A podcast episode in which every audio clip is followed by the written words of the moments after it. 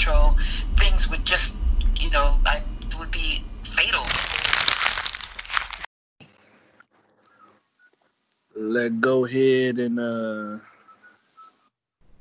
record this whole thing. Let's get with the proceedings. Yes, sir. Get with the proceedings this evening.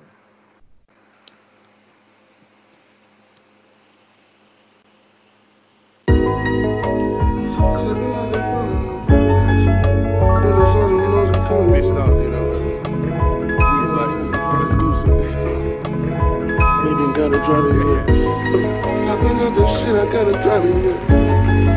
Rolling Solomon's and Cuddy, yeah. Yeah. Can't drink. Beach. Can't. Yeah. Yeah. The revolution is the genocide. Yeah.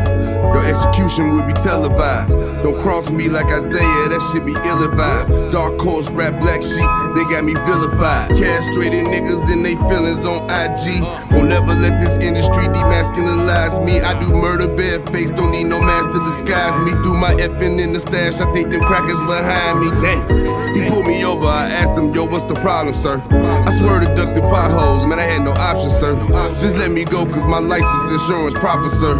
I hate to be on the run for smoking the officer. We was busting that police before Queen and Slim, that's on the fin. Let off 50 shots of the squad car and get in the wind. Told the Gary police in 05 that I got more guns than them. Get the feds if you want a war, and they sent them bitches in. Bitches in. The revolution is the genocide. Yeah, my execution might be televised. Cross niggas like Bubba Chuck, I never gave a fuck. Hook shot a hole like Kareem, but I never lead the bucks. Sick with the acne and Jack, pouring three liters up. Okay, okay, okay. Mic check one, two. Mic check one, two. Come on. You hear me out there? We good? Yes, sir. Uh, I just wanted to know if you can hear me. You coming in? Real All good. right. Okay, okay. All right, y'all. Y'all know what it is. Y'all know what it's hitting for. Ladies and gentlemen, y'all are now listening to the new Death Row, the most dangerous podcast that you'll listen to this week. Yo, it is the podcast about nothing that speak that brings about something and everything in between, yo. Ladies and gentlemen, this is the Self Control Pod. I am Naj. I got my boy here, Low, with me. And you know the deal. When you hear me and Low, consider it Quran. You listen to anybody mm. else that's not under the umbrella, consider it haram. Mm, You know- mm, Um, yo, this is um, this is we've never. I, if it sounds like I, I don't know what I'm talking about or I'm lost for words, it's because I am. Uh, we have done seven episodes, correct? Yes, sir. seven episodes. Um, I would say for the past maybe three episodes, we've really been talking about heavy, serious subjects that is going on in our world right now. Is that correct? Would that be correct as well? That would be a correct statement as well, Naj. Yes. All right, man. So, um, hear me when I tell you that we don't bring any pleasure on bringing y'all the bad news or bringing or talking about the perils and the terrors that are going on in this world, foreign or domestic. You know, we don't want to have to bring it to you, but we feel that it is on us to make it make sense. You know, sometimes social media, your mind could be an echo chamber. It could just seem like you're screaming into the void.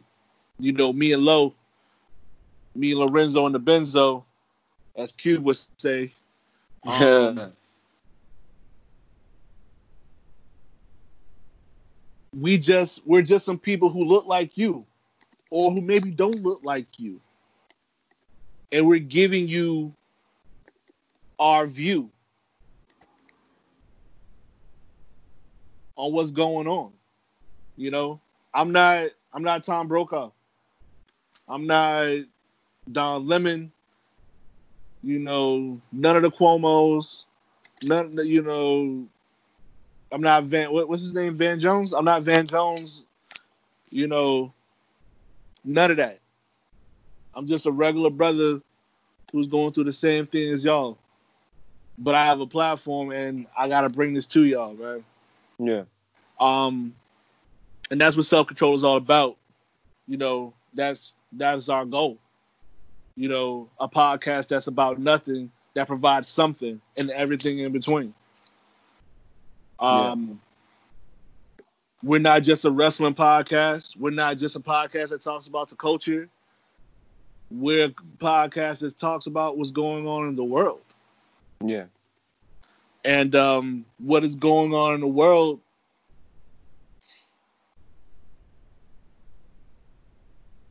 I don't want to say that y'all don't know because y'all know. Y'all seen it. Y'all seen it for years. Y'all seen this for years.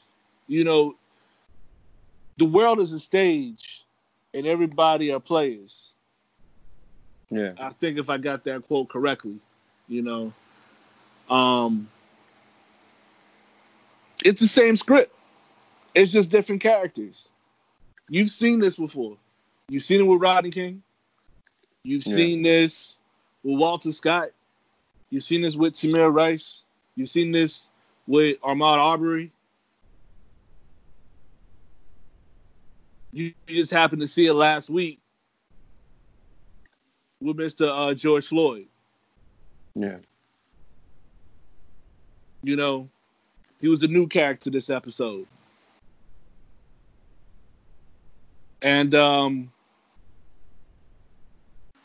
I don't want to say this happened by happenstance and or or not, but you know, this show has been in its fucking what 400th season, and now motherfuckers have finally had enough. Yeah. the longest running fucking show on television of cops killing blacks, of cops beating blacks, systemic racism and oppression.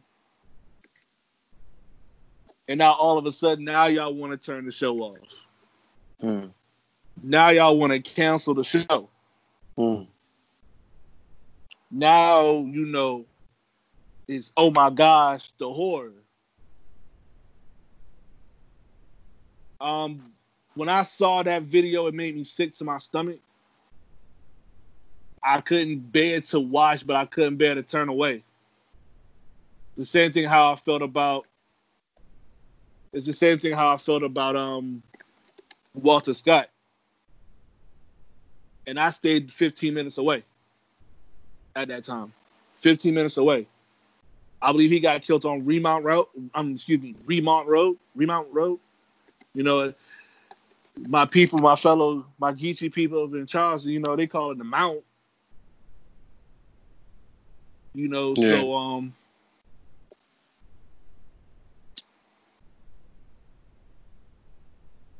that's how I felt. And it wasn't so different, you know, as when I first saw the Rodney King beatings. Throughout my lifetimes in three decades, in two years, I've seen major beatings and killings in my lifetime that I can remember. You know, what kind of what the besides that, you know, my everyday dealings with police, seeing people who I know deal with police, and just everyday life. How much fucking trauma can you get from that? You know, um, this is, you know, we ain't come to play with y'all today. Right. This this ain't a, a happy show. Um, you know, we made we, we there's gonna be some laughs, you know, but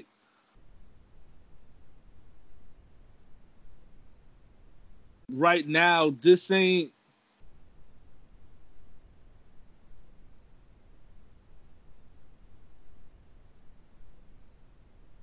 you know I'm not really here to entertain this week. I'm here to inform. I'm here to let y'all know. I'm here as an advocate. I'm here as another black person who's going through this. You know, um so yeah. Uh I just I'm tired. I'm tired of this. Um I don't even know where we're gonna go this episode because there is no format today. You know, we just we talking. Um I do know this, all storylines or whatever bullshit will be saved for next week. hmm You know, if there is a next week. Mm. Um, I think that's a real thing to say. If there is a next week. Um,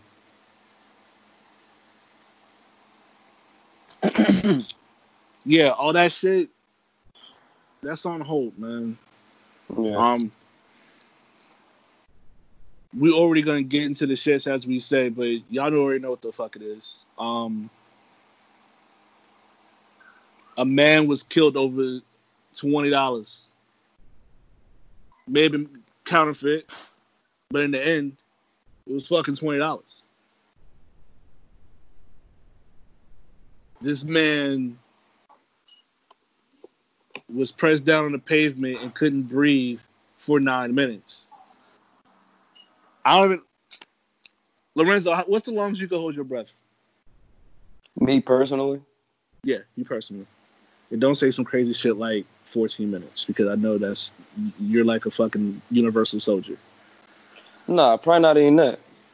Probably not. Probably not even two. Probably like one and some change. I tried holding my breath in the shower the other day. hmm I barely got to 45 seconds. Yeah. Barely. Barely. And sometimes it's based on adrenaline, based Yeah. on the situation you're in. If you're simulating a situation, it gets a little mentally frazzling.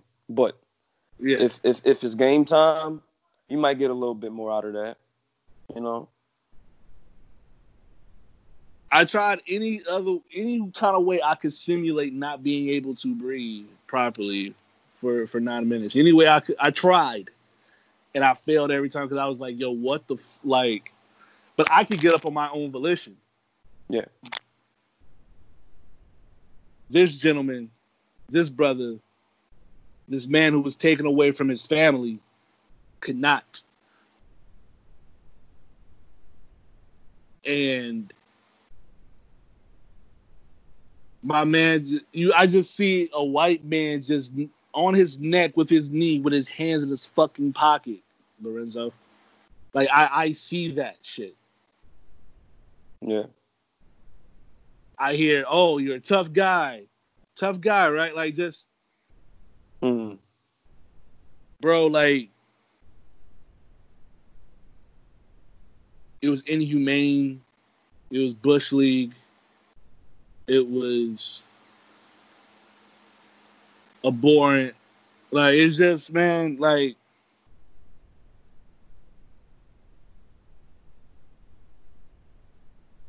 I don't even want to, you know, give this person power by saying his name, but I wanted to kill Derek Chauvin when I saw that.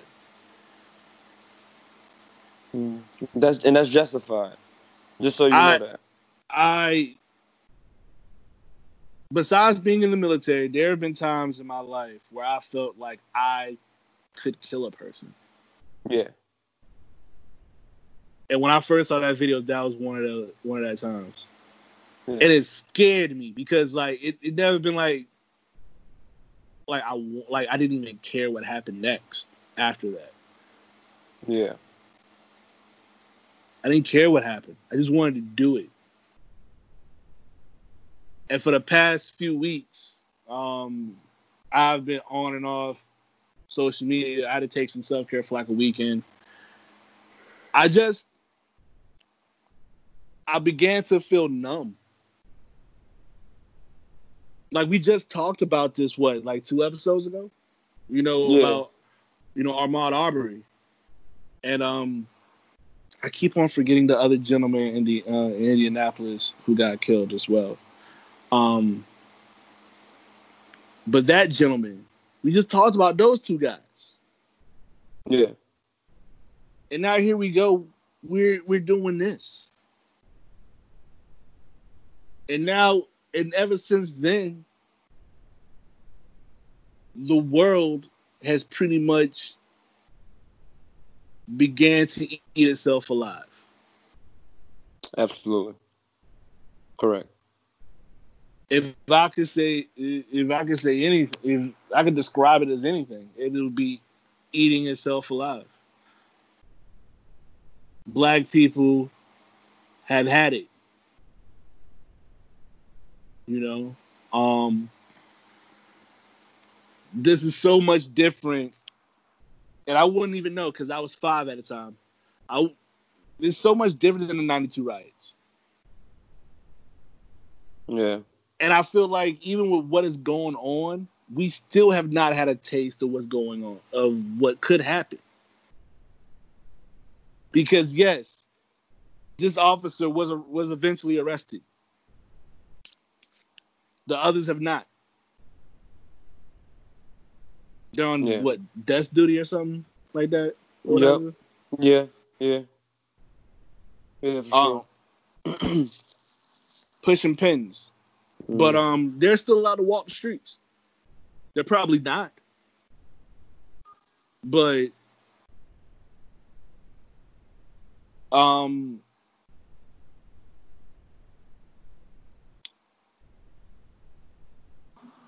I can only imagine what can happen if this verdict comes back not guilty. I can only think of the catastrophic events because that's the only way I can characterize what'll happen. You know, um, Yeah. it'll be cat- it, catastrophic. yeah, man. Like people will die that night.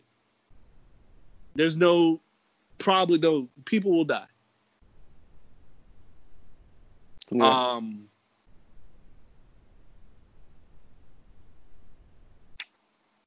I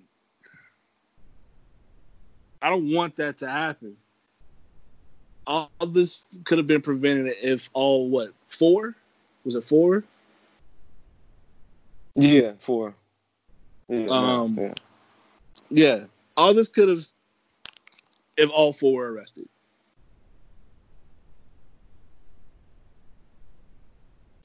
Like yeah, man. this all this could have been prevented. But you know, through stubbornness comes uh, you know, through solidarity. Um Yeah.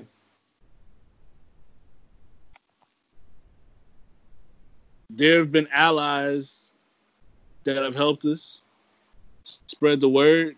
There have been, you know, all people out of the woodwork. I've seen Amish people. I've seen our sisters from the Wiccan community, the witches. Absolutely. they've come shown some love at, at these protests. I've seen Randy Orton say Black Lives Matter. And for my wrestling fans, y'all know how fucking crazy that is. Yes, people, that y'all did not hear me wrong. Randy Orton said Black Lives Matter. Um,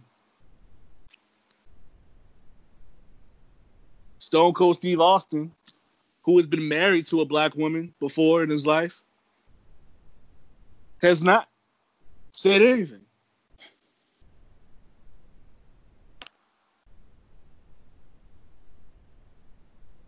You know, we're gonna talk about this whole celebrity, this whole celebrity thing. I, we're just getting our remarks out of the way. But I'm gonna say this, and I'm probably gonna expound on it a little bit later, or whatever.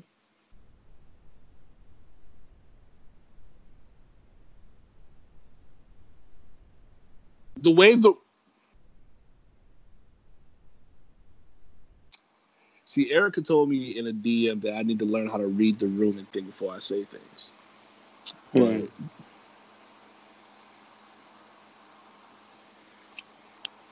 I've always been critical about this, and you know, I'll down that hill. Um, and I think even Lovely talked about it earlier. But I'm gonna say this: a guy you really, really, really, really, really, really love in this industry that y'all have called trailblazing, most electrifying. His daughter has done more and has said more than we have ever heard from him ever. Hmm. I want y'all to think about this. I want y'all to stop and think about this because y'all really gonna be asking yourself, "Ooh, trailblazing, electrifying. Yeah, the most electrifying man in sports entertainment.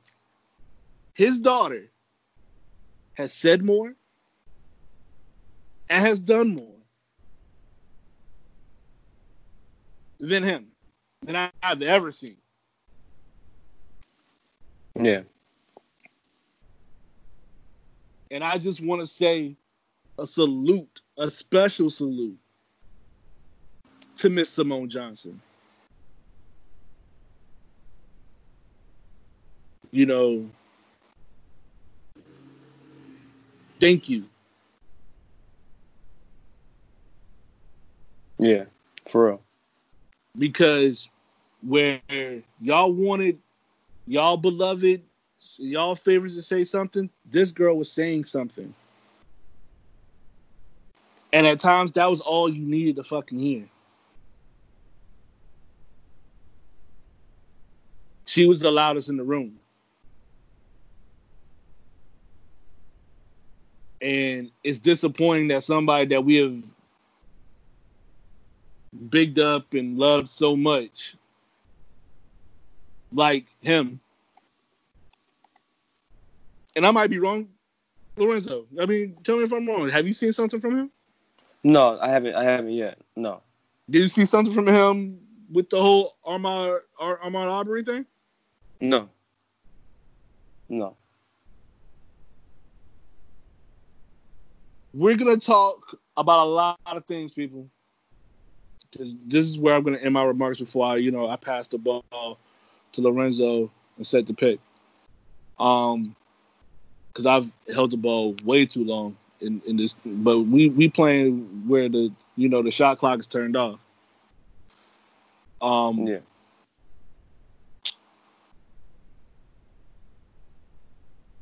I was saying that we're gonna we're gonna talk about a lot of things today, y'all. We're gonna talk about privilege. Mhm. We are gonna be talking about performative unity. I want y'all. I want y'all to stop. Like, there's gonna be a lot of times where I'm gonna tell y'all to stop and think about what I'm saying to y'all. Say it with me, guys. Performative unity. Performative unity and how real it is in entertainment, in sports entertainment, and on your timeline with the people that you follow. A celebrity don't have to practice in performative unity. Sometimes the influencers and the people you follow got fucking doctorates and fucking what's higher than a doctorate? Shit, man. That's that's that's basically a PhD. They got doctorates Okay, in performative unity. They got doctorates. These niggas are the Rhodes Scholars, Cambridge Scholars of Mm. this shit. yeah. Of how Mm. to masquerade behind a cause.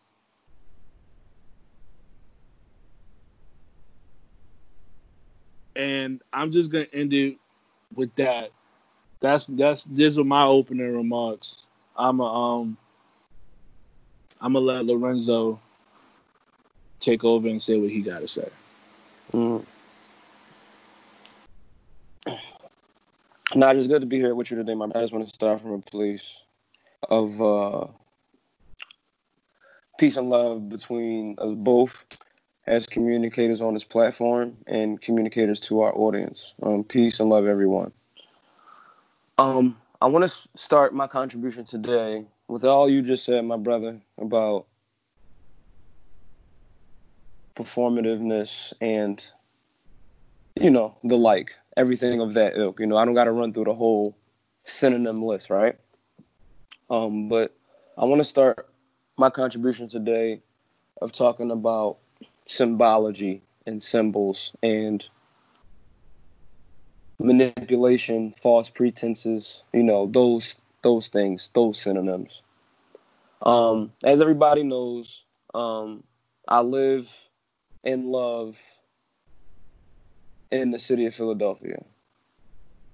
Um, as has been said before, I have various roots in this country. I have various roots beyond um, the shores of this country, but my roots lie in the Western Hemisphere, and all of that is due to the transatlantic slave trade. When this country came to be, they set up 13 colonies. They had some beef with the king over in England. Philadelphia was a really, really, really central political hotbed in the, instrumentation of democracy as we know it in the United States. Boston being another hotbed, Williamsburg, Virginia being another hotbed, the Carolinas being another hotbed, Mason Dixon line, all that good stuff. We live in a world today in which we now have 50 of these United States. All of these United States have their own constitution, and there's another constitution that lies within the whole of the United States. In these United States and all throughout our country, we have different symbols, different people, offices, president, governor, mayor, police chief, police officer, alderman, councilman. You know, all of these titles throughout our society and the people who make rules and who make laws and who enforce laws. When we talk about the four police officers that were not thoroughly vetted and charged with their war crimes because when these things are happening in the street, people they, these are war crimes. You know, these uprisings that's happening every four or five years are a part of the same pulse. They're part of the same movement. They're part of the same struggle. They're part of the same battle. Now, we live in this world in which people are in these positions and that hold these titles are supposed to uphold the standards of what the country was supposedly founded upon. But those are all false pretenses as well. Things about freedom and things about taxation without representation and things about colonization, right? Nah, Shad, we was gonna talk about some shit today, so we're gonna talk about it, right? All of these things are symbols.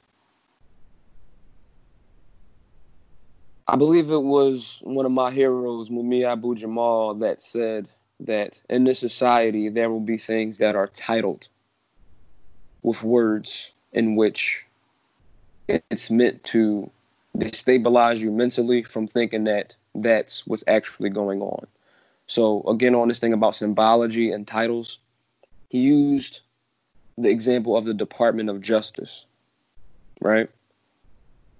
what we're seeing out in the streets today are the results of injustice. And in these United States, we have something called the Department of Justice, but what justice is actually being served. When we look at our police departments in this society, and we see certain slogans on their crests and on their badges, we see words like honor. We see words like proud right? We see words that kind of synonymize with being heroic or being noble.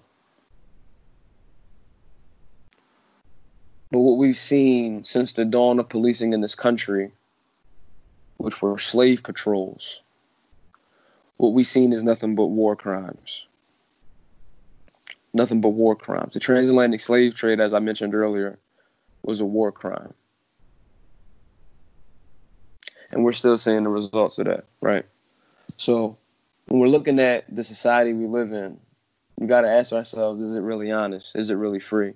Because we're looking around and we're seeing a bunch of words, we're seeing a bunch of symbols, we're seeing a bunch of people, but are they serving us or are they self-serving?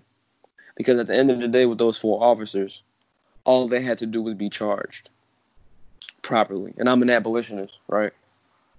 But I understand the world that I live in, and I got folks in jail right now, right?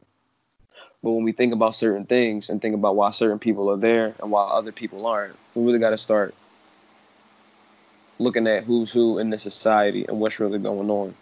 So when we look at the, these police departments that say that they're honorable and that they're noble, if American police departments were so honorable and noble, when a black person dies at their hands, wouldn't they be made an example out of?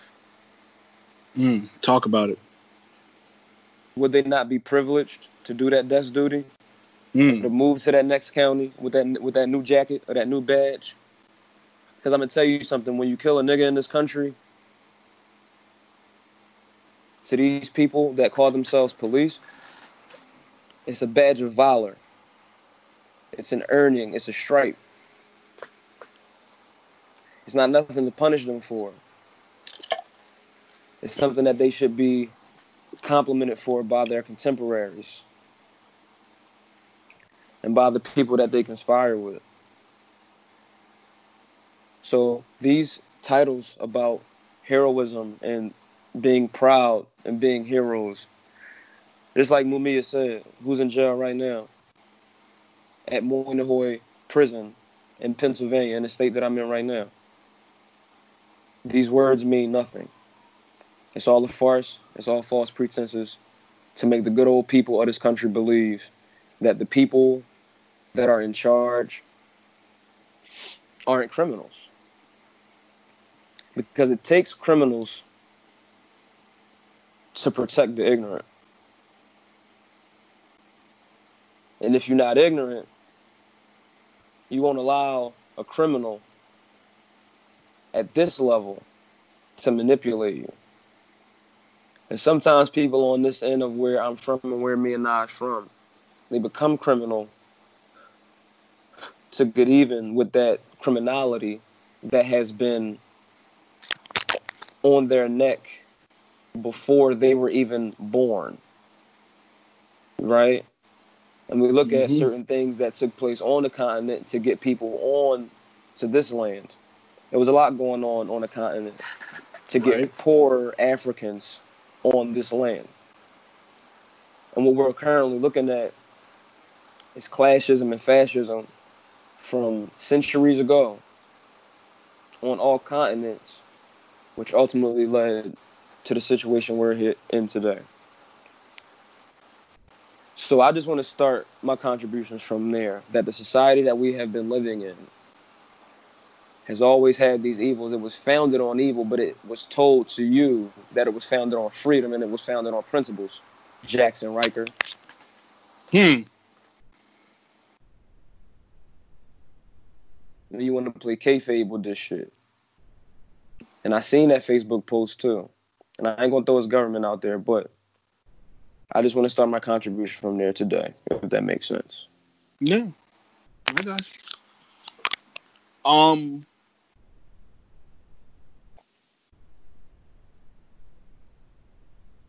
It's real easy, man.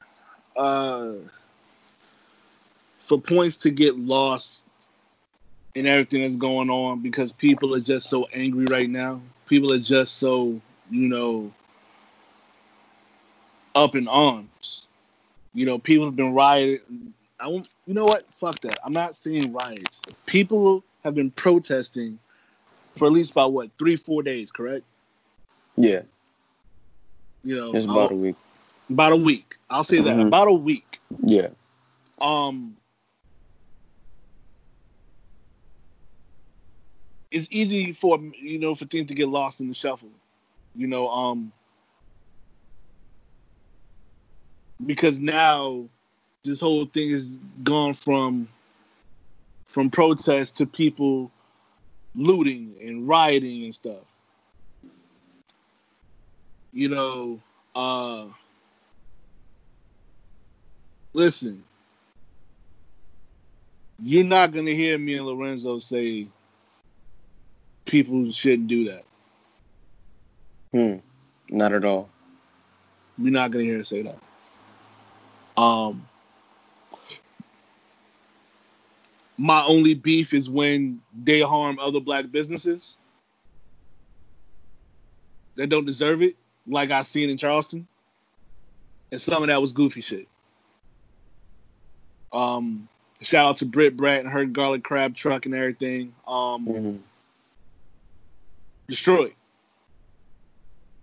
Uh, I got homeboys who was just ready for whenever the the shits was about to pop off. You know. Shout out to my man Bezel with garlic crabs to go. You know, if y'all don't Mm. know, Charleston loves fucking seafood, and, and Yeah. niggas in and niggas in Charleston love garlic crabs right now. It's it's it's the thing. you know, um, but yeah, shout out to them too, and especially Bezel because I didn't see my nigga Bezel go from, you know, coming from New Jersey. Shout out to Jersey, you know. Jersey nigga run, you know what they say? Jersey run you niggas. right. Yeah. No. Go ahead. uh, I done seen my man come from Jersey to Charleston, and like, has done everything. Like I've seen his hustle as a rapper to the way he used to promote his stuff. I've seen him go from there. I've seen him go to like a club promoter, from a club promoter to him throwing his own house parties, like he was fucking kid and play. House parties, Mhm. like actual house parties, and making a lot of money from that. yeah. Um, and then transition into what can I do now? Because you know that hustle ain't working no more. Making garlic crabs and stuff out of his own home hmm and selling it on the go. Right. To now, I think since October of last year, I want to I want to say he finally has his his own restaurant. You know, Yeah.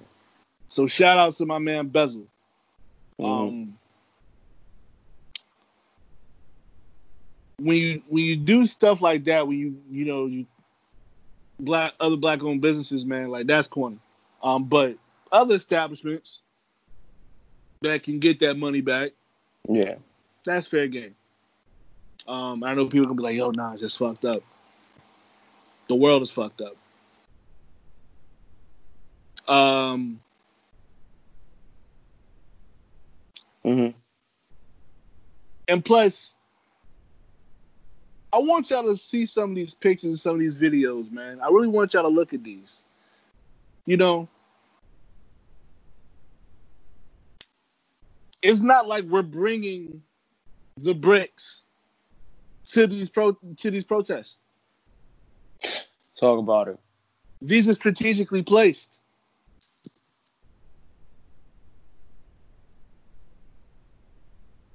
Um, and this is not to point fingers at all. I'm just saying, just sometimes you just gotta look and see what's going on. Um,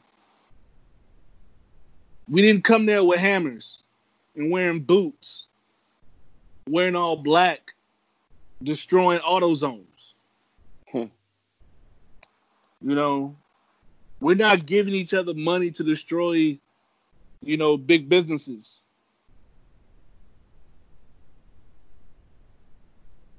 We're not doing that. People are really angry. And sometimes, what does Gorilla Monsoon say? The Hmm. the uh, the movable object meets the unstoppable force. Talk about it. And right now, what y'all seeing is with this racism, with this inequality, with this police brutality. With all of this shit that y'all seeing as an immovable object, they they are meeting that force, an unstoppable force. And that spark was set off, you know, I won't even say set off, but gain some momentum. It's starting to speed up. You know how like when you pull the wrong wire Mhm. in the movies of the bomb yeah, and the man. shit starts going faster? Oh, yeah. hmm That that Floyd video was the wire that you accidentally pulled out, and now that that thing's speeding, speeding up. Hey man, so but listen, man, you saying that makes so much sense because this is like a second wave, and when the first wave happened, we had a black man, right, who who was president, right. Now, when on both ends, man, I really feel like on both ends when we talk about fascists and when we talk about our people feel like for a long time in both of these sides, something has been building up, but for the same reason, but just different circumstances. Ever since the 45th president was inaugurated in January of 2016, they have been dying to put guns on us and to further oppress us. And me personally, in January 2016, I was in DC talking that shit with damn near thousands of other comrades from across this country. So that's what I'm saying, man. This this second wave has been an ex, it's been an expedited process. It's like, okay, y'all still doing this shit, and y'all got this clown up here talking all this goofy shit that y'all just failed to impeach. You know what I mean? And people do this thing where it's like, okay, if we would have, if, if Trump would have got impeached, then you got Pence. The pressure can get put on his nut ass too. This is a fight, man. This shit ain't never over. And I think us as black people sometimes we get caught up in this idea of like shit plateauing one day. Like, okay, like slavery is over, the crack epidemic is over, a black person was president. Yeah, it's still racist out here, but it's money to get. Yes, but for certain reasons. You know what I mean? But it seemed to be like this plateauing. Like, yeah, one day, like, you know what I mean? I know Kendrick said we gonna be all right, but he wasn't talking about five years. There was no- I don't, I don't there, there he was no there was no time plan. There was no time plan on that. It was no uh no Yeah. no no date on that when things were gonna be all right. He just things gonna be all right. But One you know what main right, but you know what mainstream messages do to, to people. You know what I mean? Yeah. But this is what I'm saying. This is a continuous thing as we said at the beginning. This doesn't this doesn't really plateau. So when that man became when he got in that office, it's been a lot. It's interesting. One of the cowards that was down in Fishtown, as some of y'all probably saw on, on Twitter, you know, Fishtown is a majority white neighborhood, and even then, like they were gentrifying the shit out of it years ago, right? these cowards are waiting till now to come out of their houses with bats, right? And like they're saying certain things. But one thing that was caught on video by one of these guys, he said, "Yeah, I've been waiting a long time uh, for a fight. I just been, you know what I mean? So that's what I'm saying, man. Like the, the the person that's president has definitely like, you know, like lit that fire under these white boys, man. And on this end, it's like, okay, we've been at the gun of America for years, for centuries. You know what I mean? Like we actually have justifiable reason to want to kill something. So that's why I said earlier, you're justified in that. You know. Um but these events that we're seeing, man, are really just because of the second wave that we're experiencing. Because we have a list of names from 2010, even beyond then, right? I think about Sean Bell a lot. I think about all of these things a lot from when I was in high school Yeah. when I wasn't this politicized. You know what I mean? I think about a lot of stuff. And so even stuff that happened in this very city. I mean, I'm sorry to cut you off. Go ahead, bro. Go ahead. I'm sorry. But um, Mhm. no, no, no. I'm just saying, like, uh, for Mhm. another example, and I'm talking to my wrestling fans again, or whatever. Y'all hear this every time. Y'all hear this man's name every time he comes out. Every time another man comes out. And it's so ironic that it's a white man that comes out. Y'all hear this man's name rung, shouted to the heavens every time.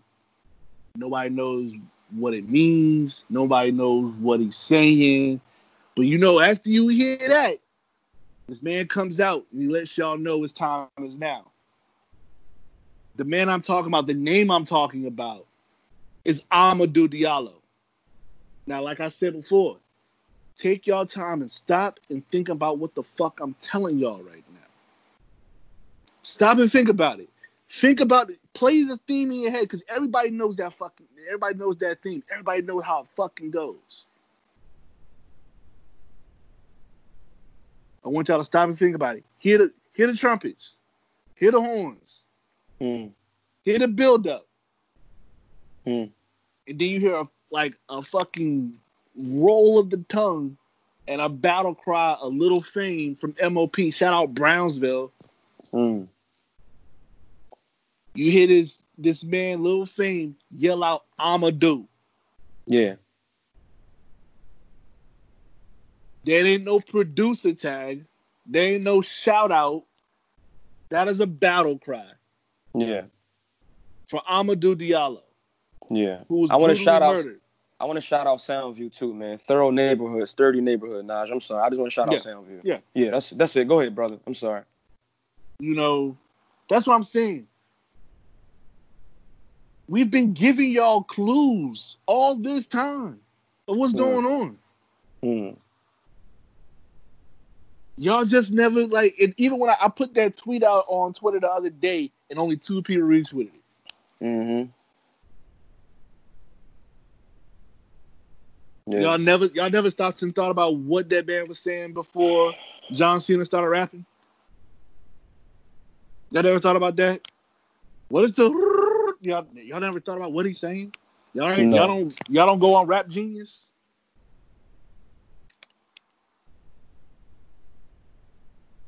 It's easy. It's as easy as going to unlocking your phone because everybody got their phones locked. Going to wherever search browser you got. I have Google, so I could go. You could put in John Cena. Time is now. Lyrics. And it's the, literally the second thing that comes up.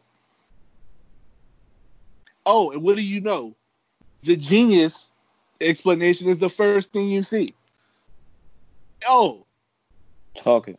and you see you see right intro the the roll of the tongue as i said the and you see amadou. Oh amadou? What's that? Well first off know that the horns are sampled from pete schofields of the the nice the lights went out in georgia. Yeah. um and also the amadou diallo sample from mop's ante up you know, but if y'all don't know who Amadou Diallo is, and like, I'm gonna I'm gonna give y'all a a brief a brief thing, and y'all can watch this. This is on um, I forgot what this show is called on on Netflix right now, where they talk about stuff like this. Um, trial, I think trial by TV or something like trial by something. I'll let y'all know by the end of the show. But in 1999, a 23 year old Guinean immigrant by the name of Amadou Diallo was shot and killed in New York by four New York City police officers, plainclothes officers, excuse me. Yeah. Um, one of them, Sean Carroll, would later claim to have mistaken him for a rape suspect from a year earlier. Now, I want four officers, right? Let's do some math. Four officers, correct? Yes. One immigrant, right? Yeah. The officers fired a combined total of 41 shots, 19 of which struck Diallo in the Bronx. This happened in the Bronx. 41 shots, 19 of which struck Diallo.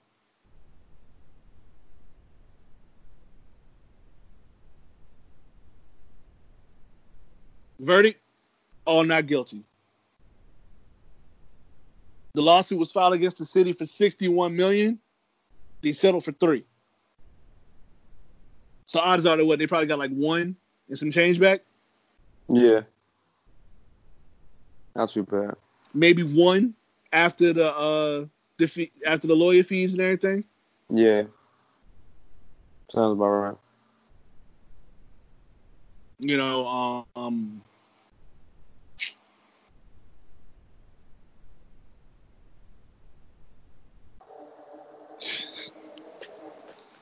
That's what I'm saying. I want y'all to stop and think about that.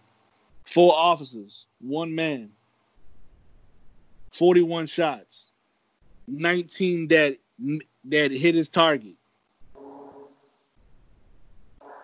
Now I want y'all to think about Mr. George Floyd. Face down on the cement. Who knows how hot that cement was? With a knee on his neck for nine minutes. And if you look at several angles, like he's being knelt on, like on his like like four people on him from other angles. Like other officers was on him.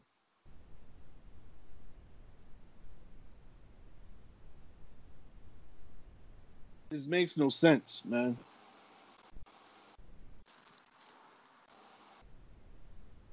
All we want to do is be black. All we want to do is just live, man.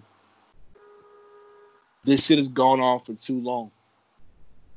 And you know, we going we could talk about, you know, oh, this person's not saying this and this person's not saying that.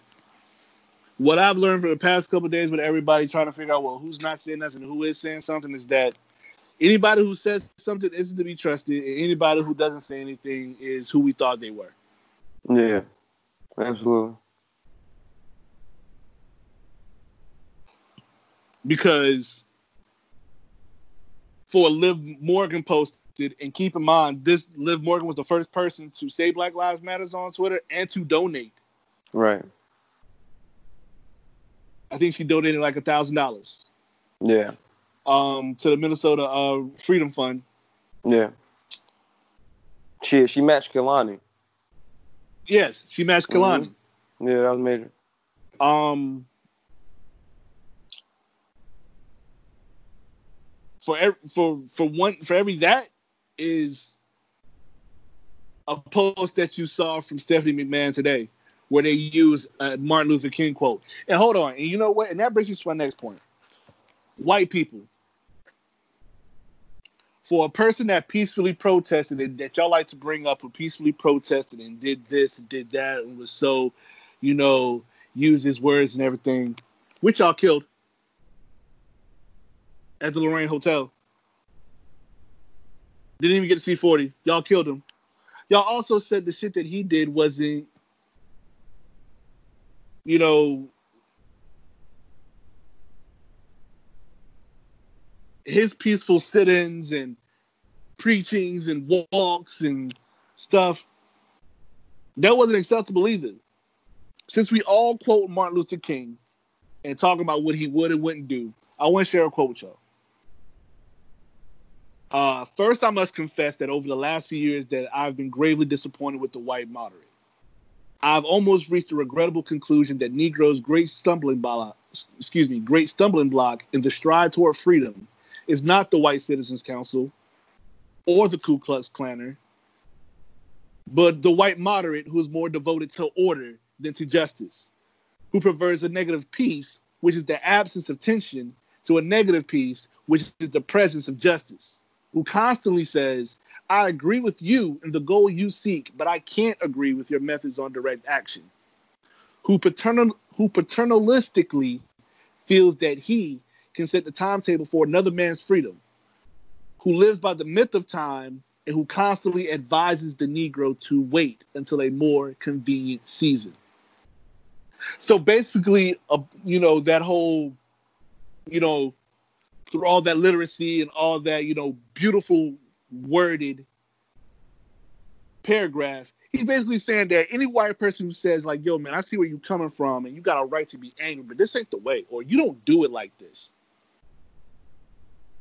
Any any white person who says that, it is the great will be black people's greatest stumbling block. A lot of that shit sounds familiar, right? That y'all hear from people, right? Y'all hear that shit a lot. Y'all read that shit a lot on your timelines. I see that shit a lot on your on your news feeds on on uh fucking on Facebook. You see it on the news. You see it. You see it out in the streets. You may people even may talk about it on the bus or at work or whatever or in passing. You might hear it, but you hit like this shit don't sound familiar to y'all. This like, am I like like am, am I crazy out here? Hmm. Like, once again, stop and listen to what the fuck I'm telling y'all, man. I'm gonna break this down. I'm gonna say this one more time. The Negro's great stumbling block in the stride towards freedom is not the white council's, is not the white citizens counselor or the Ku Klux Klaner, but the white moderate who was more devoted to order than to justice, who prefer who prefers a negative peace, which is the absence of tension, to a positive peace, which is that presence of justice, who constantly says, I agree with you with the goal you seek, but can't agree with your methods of direct action.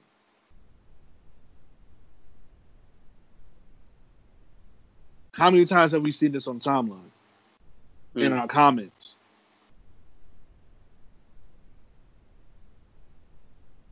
Everybody want to use the MLK verse, but they don't. Nobody wants to use the right ones. It's like what um, with the great with the great Paul Mooney said on the Chappelle show. Yeah. Everybody want to be a nigga till it's time to be a nigga. Mm-hmm.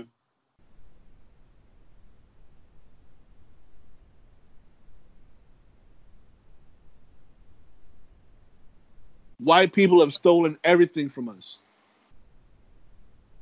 And I don't even want to itemize the list right now because the list goes on too fucking long. But y'all know that y'all know what the fuck we talking about. Y'all take cornrows and make it box braids on Vogue. It's high fashion in Vogue. Hmm. Y'all took. We talked about this the other day. Little Richie, who passed, the real inventor of rock and roll, but y'all gave that to Elvis. And as a you know somebody who follows Lorenzo would say, Elvis never did nothing for me. Yeah.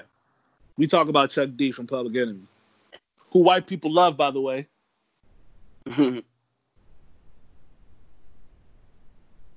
right. And y'all saw what and y'all saw what you know what the white people did did the Public Enemy.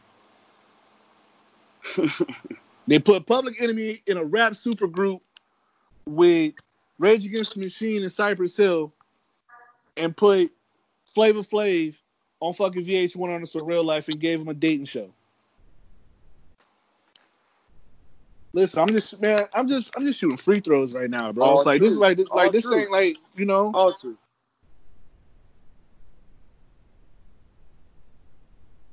Like, come on, fam. Half of people's guitar playing style is from Jimi.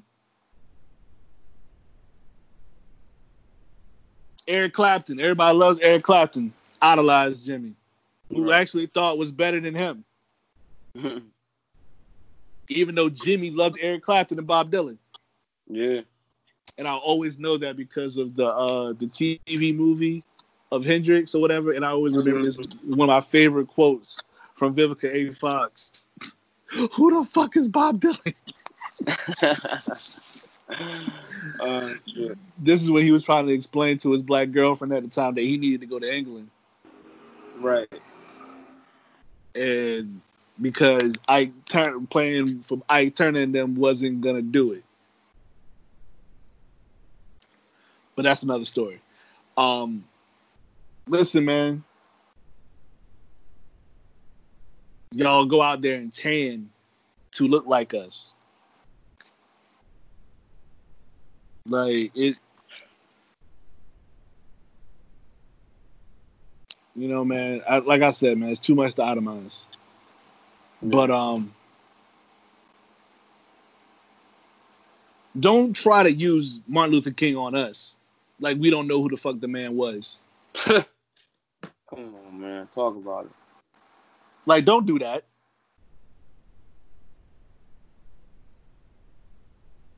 You know,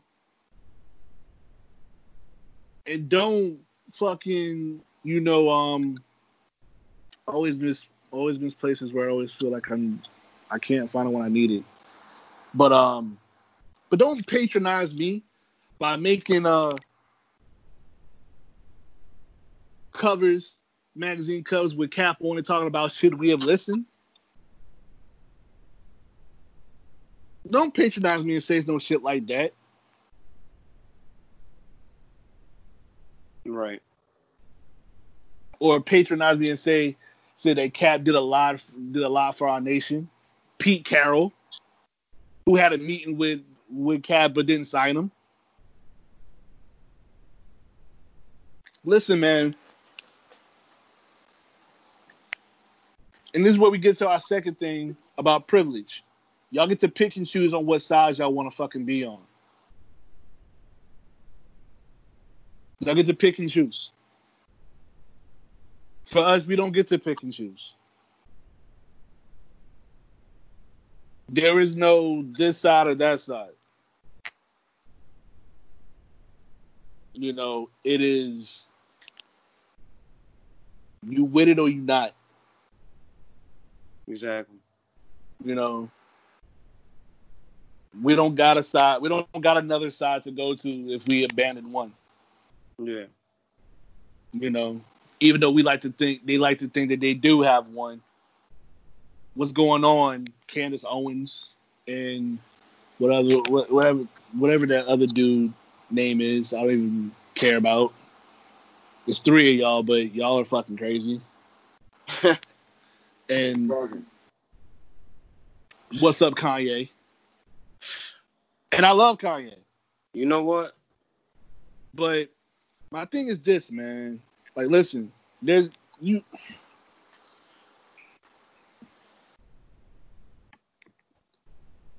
The privilege that y'all have to pick and choose your battles is such a great one.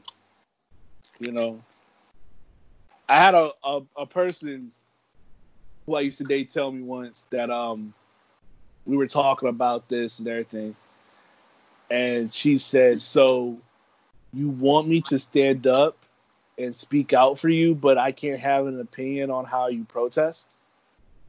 No, the fuck you can't. No, you fucking can't.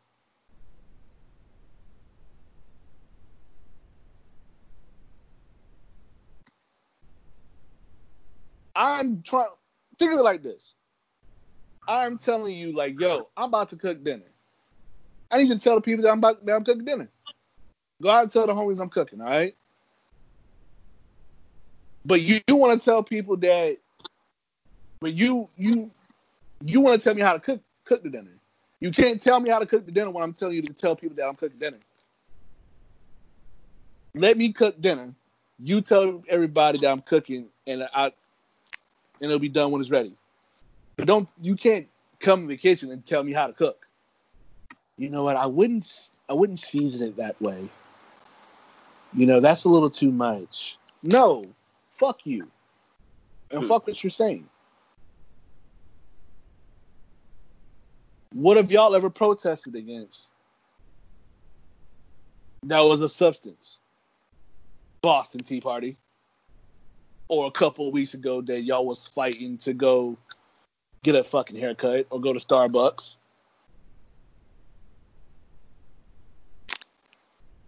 The fuck is that about? Oh, yeah. Speaking of which, that was led to a lot more. You know, that was a way more peaceful.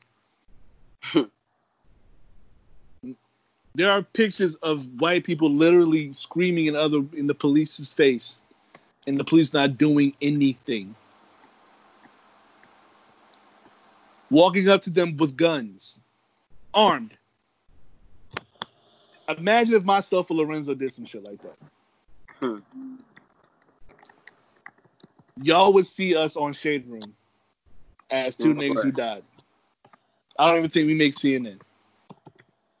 We make Shade Room. I don't even think we make Shade Room. We might get a Sean. We might get a Sean Ross Sapp post though. We probably gonna get that at the very least. At the very least, we, we might get a we might get a Sean we, we might get a Sean Sapp post if we if, you know we went up there with with guns. Simply because he follows us. That's probably why. Well, we get that.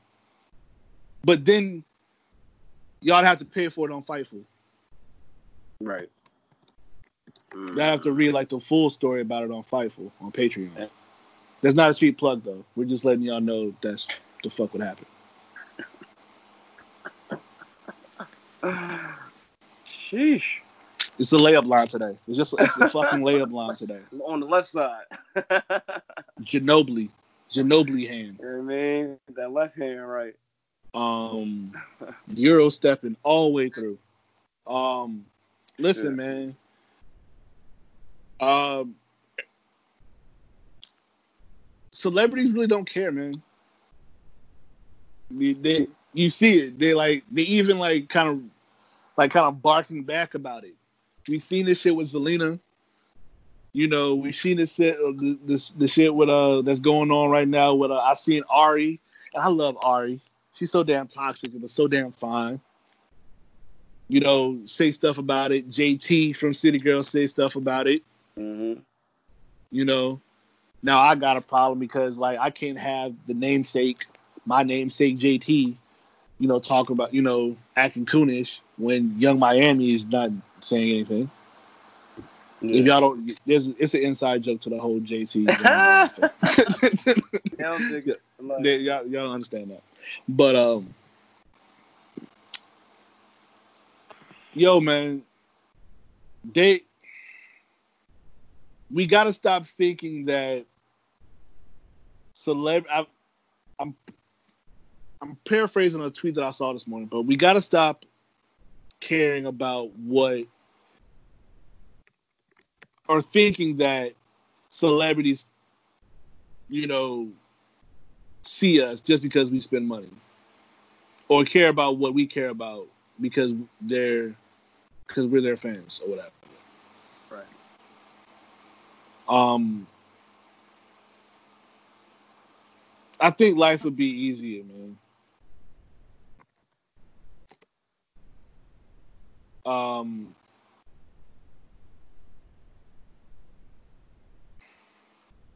it's just I'm sorry. Here's the tweet. I'm gonna be real with y'all because I was paraphrasing, but this is what it really said. Uh, stop pretending you know what these athletes or celebrities are about based on a simple social media post. You're setting yourself up for disappointment. And shout out to my man South Breeze um, from the committee pod. He said that.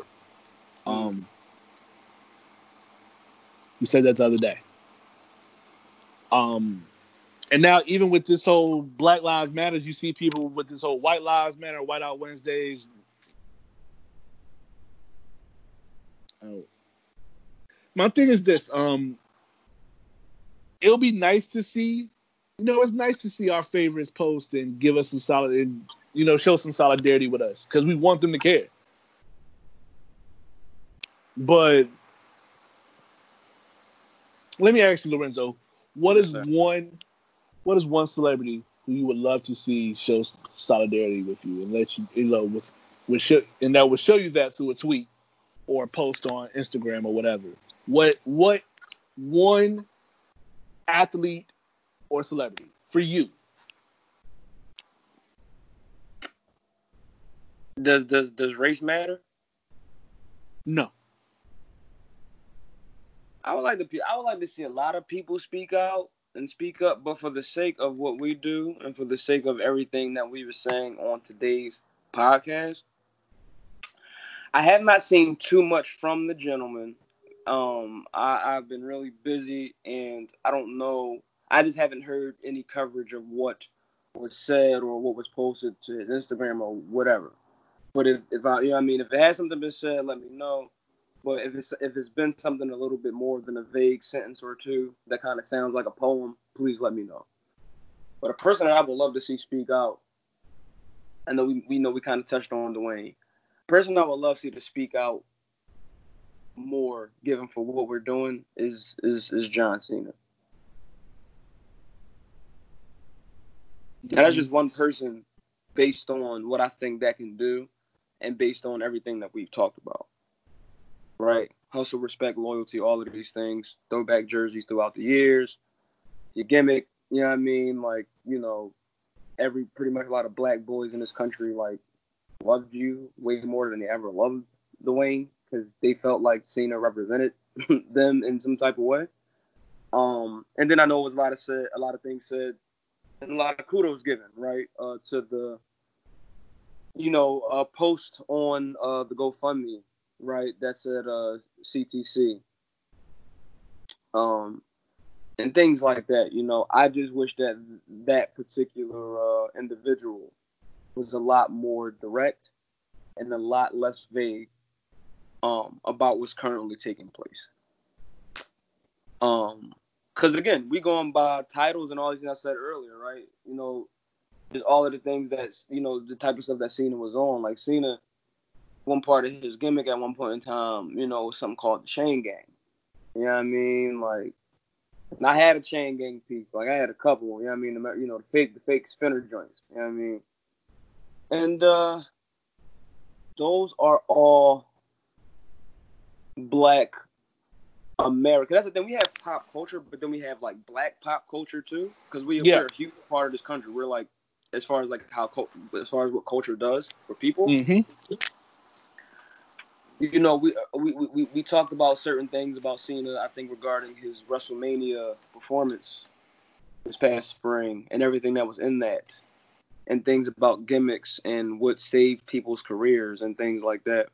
And you know, I would just like to see that individual say and do a lot more because I would believe that everything that that individual has done in their career would be to have kind of like their own platform, and he does. But at the same time, you know, the movie thing is kind of just starting, and so I see why things aren't being said if they aren't right. But that is someone given um, today's podcast and today's conversation.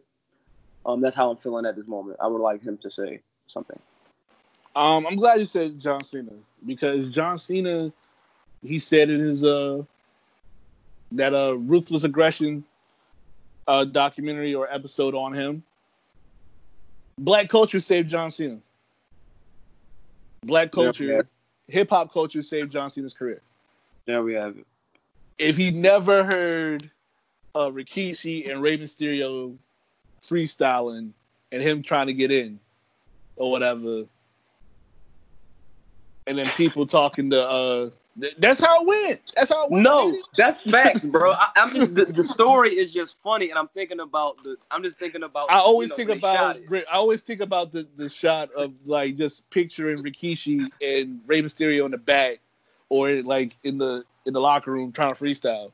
Like who's beat like who's doing the, mm, who's beatboxing, who's or who is somebody like bamming on on the on the table? Like is somebody doing the the, the grinding beat on, the, on one of the lockers? bro. Who's doing that? I've always thought about that. And also, who would win freestyling out of Rey Mysterio and Rikishi? And I, oddly enough, have Rey Mysterio winning. I feel like Rey Mysterio might have bars. Bro, this is the yo. This is the greatest. I, yeah, I know we said this is real rap though. Yeah, this is this is yeah. Yeah, These are, you know, these are these are the important questions. it is. Uh, Who, who would watch you in a battle, Rikishi or Rey Mysterio? Y'all stop and think about that for a second. But yeah, if it wasn't for that chance encounter, word wouldn't have got back to Stephanie. Stephanie wouldn't have been on some dance monkey dance type shit with John and made him freestyle for her. Mm. Um, Vince wouldn't have found out. And they wouldn't have tried to do this Vanilla Ice character or whatever on that Halloween episode. So many things in place. Yeah. Who would John Cena be without Mitchell and Ness? Bro, can I tell a story? Go ahead. I met John Cena as a kid at Mitchell and Ness. This was before a SmackDown, I believe, in like 05, 06. Had to be, I think it was 06 that year.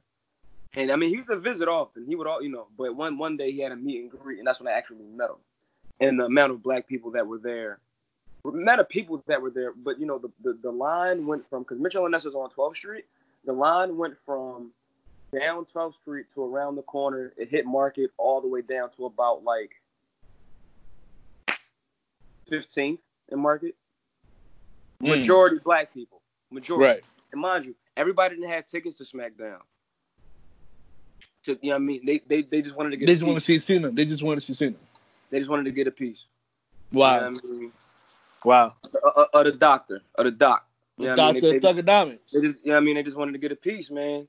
He was he was huge. He was a big deal in the East Coast. He was a big deal over here, man. Everywhere. Yeah. But like, He was supposed Yeah, to man. be a par- he was supposed to be a parody, but he ended up being something else. yeah. Yeah. Um, but yeah, without that, without the throwbacks, you know, you know, without rap music, without black culture, who who would John Cena be, man? John Cena would still be the prototype. He probably would have got after his his uh, ruthless aggression slap or whatever. He probably would have got relegated right back down to OVW, and we probably would have never heard from him again. Mhm. That's about it. Yeah. Um, uh, um, somebody who I would who I wanted to hear from, and I fa- I found a post from The Rock or whatever, but it was basically him talking about uh how he was stunned and how it's an ongoing disease and how then he goes through he had uh, cops in his family who were good Yeah. men. And that's when I kind of stopped caring. Yeah. Yeah. um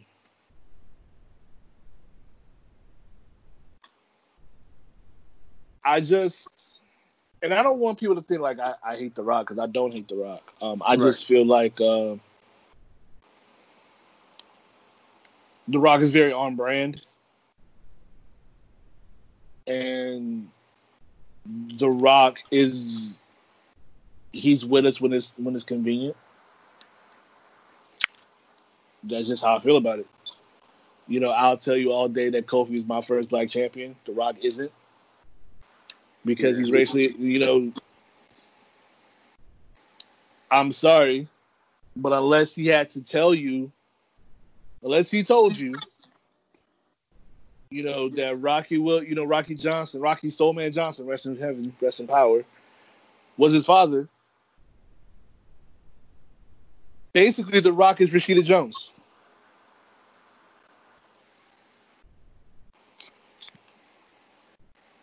He's he's basically Rashida Jones. I mean, because people still can't understand that Rashida Jones is black. I, I saw a tweet the other day. I still can't accept the fact that Rashida Jones is black. Her name's Rashida.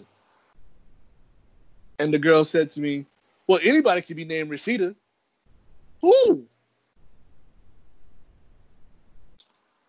Who who was gonna name their daughter? Who else, who other is have you ever made listen, I've seen a white Dante. I've seen a white Darius. Um, what's another black name on a black person that I've seen? I've seen a white Keisha. Have you? I have seen a white Keisha and dated one. Gotcha. Okay. Well, yeah, you Um, came across that for yeah. Mm. Yeah, Yeah, yeah, yeah. I know they out there. I just ain't meet them yet. yeah, white Keishas are out out there. there. White Gotcha. Keishas are out there. Um, what other name have I seen? But yeah, but I've never seen a white Rashida.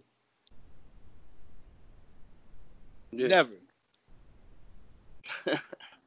white Dante, white Darius, white Mhm. Keisha.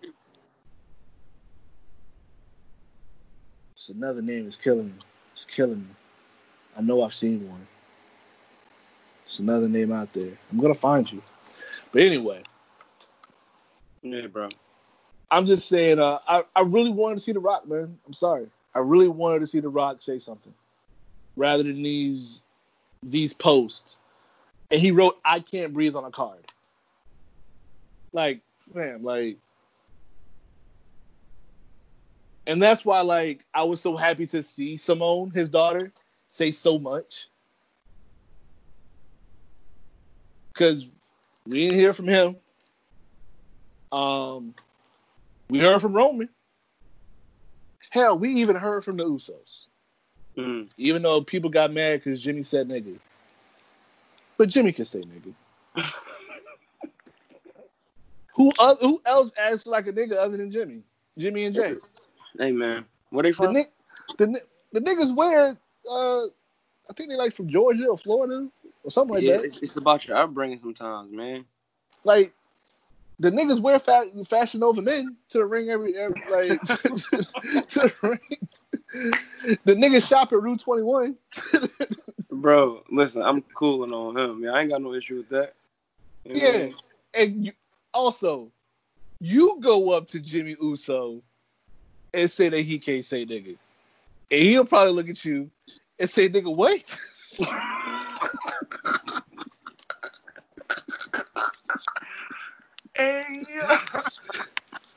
he will definitely say that. And He probably slap the shit out you. definitely say that. Because Jimmy looks like I'll just slap the shit out. I'll just slap the shit out you for no reason type shit. Like if he got mad at them for trying to put Naomi with Xavier Woods, if he was mad because she was dancing around Xavier Woods, imagine him. Imagine somebody saying he can't say the word nigga. Who's who's gonna tell him? Who's gonna tell him he can't say nigga? I just want to know. Nobody got no hands up. I just I just want to know. I just want to address the choir right quick, the congregation, because I definitely ain't telling Jimmy he can't say nigga exactly. or Jay, because Jay look like he with the shits too. Listen, man, Jimmy got tased by the police Yeah, and was still fighting. Yo, I don't want Who no does that? smoke. I don't want no with his shirt off. When it wasn't his shirt off, stuff like that. Yeah, Yo, surely. I don't want no smoke with Jimmy Uso. And that's not a joke because like that was a scary moment too, because Jimmy Uso could have died that night. Yeah, real rat. Like on some real shit. Like he could have died that night. Let's But see. they try to make it seem like he was a drunk. They always make it seem like he gets drunk. But my only narrative about that about the Usos is that every time they get locked up, they get a new contract. it's like it's like it's like cred. It's like street cred or something. Like yeah. because they was sure enough going through contract negotiations when that thing happened. And next thing you know, Jimmy and Jay have signed for four more years. They just be getting theirs, bro. They be getting theirs. I, you know what I mean? Like they, they, they just not taking no shit, bro. Yeah, this this is not saying that the Usos don't deserve to get paid because if anybody deserves to get paid, it's the Usos. all day. Yeah, You know, I always say the Usos put putting paint on their face and saying Uso crazy was the equivalent of putting polka dots on Dusty. Hmm. Making them do that that haka dance and everything. Doing the whole call and response when I say ooh, y'all say no, don't don't say it. but I always thought that was on some like dance nigga dance type shit. yeah. Um, yeah, I wanted to see The Rock say something, but the the people who I have seen speak, uh, the Batista have been talking heavy, talking super heavy, and I love it. Kevin Nash has been talking super heavy, and I fucks with it. I mean, what more can you say to a seven foot man who wore used to wear FUBU every Monday night on TNT, and yeah. who probably only wore FUBU because that was the only clothes that could fit him. if we being real, if we if we being real, Let's go, Naj. if we being real, seven foot Kevin Nash. Bruh. In them listen, TNT days? him. They got him. Yo, He had to get down. say y'all didn't think that man was swaggy with the black and red FUBU jersey on, bro. You know what time it is, man. Say my man wasn't swaggy. I fucks with Kevin Nash. Kevin Nash, I fucks with you, bro. Bro, bro. Kev, I fuck- boy. Yeah, you had a you you yeah your your championship run wasn't shit on both on both networks, but I fuck with you though. I fuck with Kevin Nash though. And it's a shame because I wanted his championship reign to be so much better than it was. Yeah. It's a whack. It was a whack ass championship reign, but I still fuck with you though, Kevin Nash. Um, man of the people, and you know, and Fubu's number one white, you know, sponsor. You know, Yeah. uh, who else has been speaking out heavy? Uh, Liv Morgan, the format that we have mentioned before. Uh, you know, Yeah. that's pretty much uh, all I. Mia Yim. hmm Uh, who else? Even X-Pac, who had the black face on. You know, back in the day, because y'all know the E don't give a damn about black folk. Um, yeah,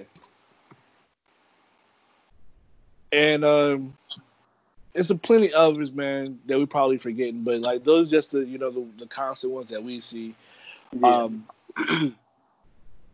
as far as anybody, any other celebrities, man, like listen, we like the tweet said, we can't think that they give a damn about us or think that we know them because we don't. We don't. So we shouldn't expect anything from them. yeah, we should. Um, and we all got swept up in it. We all got caught up in it because I was like, well, damn, they ain't saying nothing. I wanted Nia Jackson to say something. Nia Jackson say shit. That shit was like that whole thing was going on during her birthday. She was like, fuck that. I got a championship match coming. Fuck y'all niggas. Right. You know, that she gonna lose.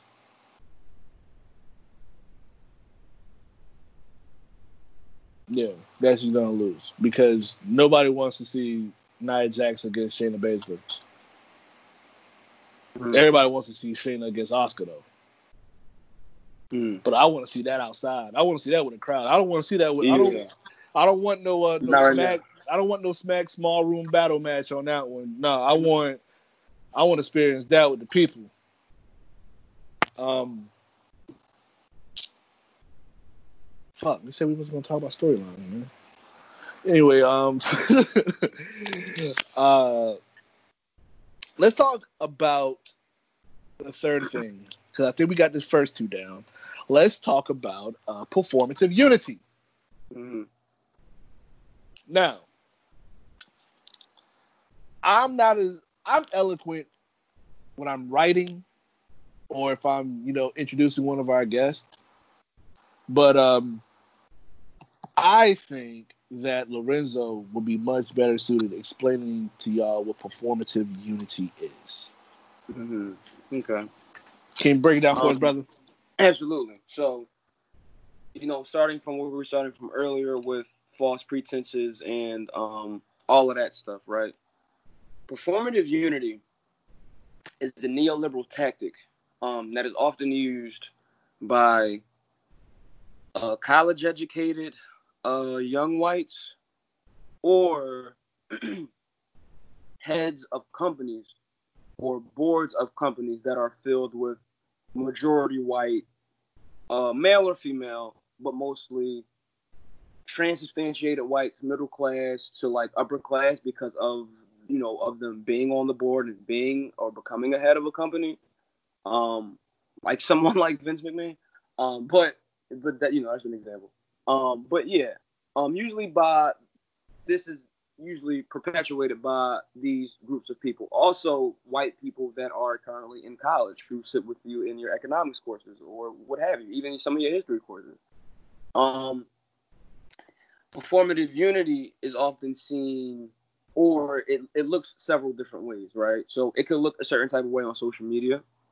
um, and certain things can be like you know ill translated or misunderstood or without context. But a lot of times these things happen in person, right? You know, performative unity is sometimes taking place at our protests. Um, Hold on, hold on, brother. I just got some breaking news. okay. Um, from CNN, all four officers at George Floyd killing will now face charges. Um, Really that's the and uh, Derek Chauvin's charge has now been upgraded from third degree to second degree. Mm. Um, also, they're saying the NBA is back, so take that what you will. Also, yo, shout out to fucking John Boyega. That's my god, man. That, yeah, That is he- not performative unity. That ain't that ain't Nah. performing. big up Peckham. Like Big up all the My- like my nigga said, like, yo, I might lose I might lose my Star Wars money, but fuck all that. Correct. You know. I want to say something, bro. yeah. My People bad. think man. that John Boyega because like he's like a like a new guy that like that acts and he's a black guy and he was in Star Wars that he would have been like some type of like I don't know like one of these neoliberal black people. Let me yo John Boyega is from a very serious place in London. London is From Peckham. South London, right? When you absolutely when you hit them back blocks and when you it's not Shout out Crystal Palace too. I mean, absolutely, we could do that. Absolutely, fuck with Crystal Palace. You know what I mean? But he's not one of them, man. Like he's not, he's not one of those. Very, very, very sturdy neighborhood. Very sturdy place where that man come from. So don't do that to him, America. Don't do that. Cause y'all don't know about nothing about that. Y'all here, you know what I mean? Y'all cushy, like yes. But absolutely, shout out to John Boyega, man. He know he knows what's going on. Yeah. Shout out to John Boyega. Um I know we was talking about performative unity, but like we were talking about like celebrity. Yeah. One one of the things that I forgot about was um, you know, we could talk about Sunny and her calling us the N word yesterday on Twitter. We can talk about that. We can talk about Candace Michelle saying that, you know, black people need to let it go about slavery. And Shelton Benjamin, who's black and also who I found out was fucking Guyanese, which is fucking like very disturbing. Not disturbing, but just very it makes me sad. Um to say that the protesters or people who riot aren't much aren't are pretty much the same as the people who killed George Floyd. Hmm. Um, we could talk about Trina today, who was pretty much showing her ass on Twitter and on radio. Yep. You know, it's it's.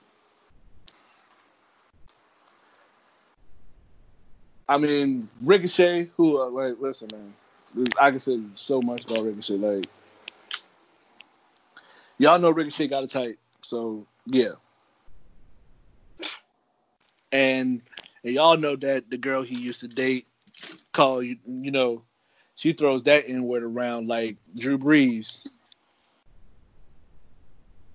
playing the Bills or something. What's a bad What's a bad defensive team? The Bengals. Yeah, something like that. But um, yeah, like especially people like Trina, who's like who's pretty much had her career from a community like you know like ours, you know, who's pretty much just like got you know who's been on the chitlin circuit, never really been national national, but you know, but it's kind of been like somebody who we've always appreciated in black culture. You know, I think Rolling Stone had her in 2012 as um the 27th woman, you know, who changed hip hop. Uh, I think uh, what was it? Pullover is number 31 on the top 50 songs by a woman. That was just some research I did today. So it's, it's real like to see her call black people animals and stuff like that is really disconcerting. It's it's really it's troubling, man. It's troubling. Um, did you see any?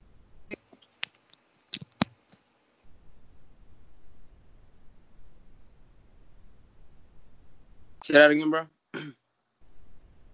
What happened? Say that one more time. I'm sorry. Mm. No, I said say, say what you said one more time. The question.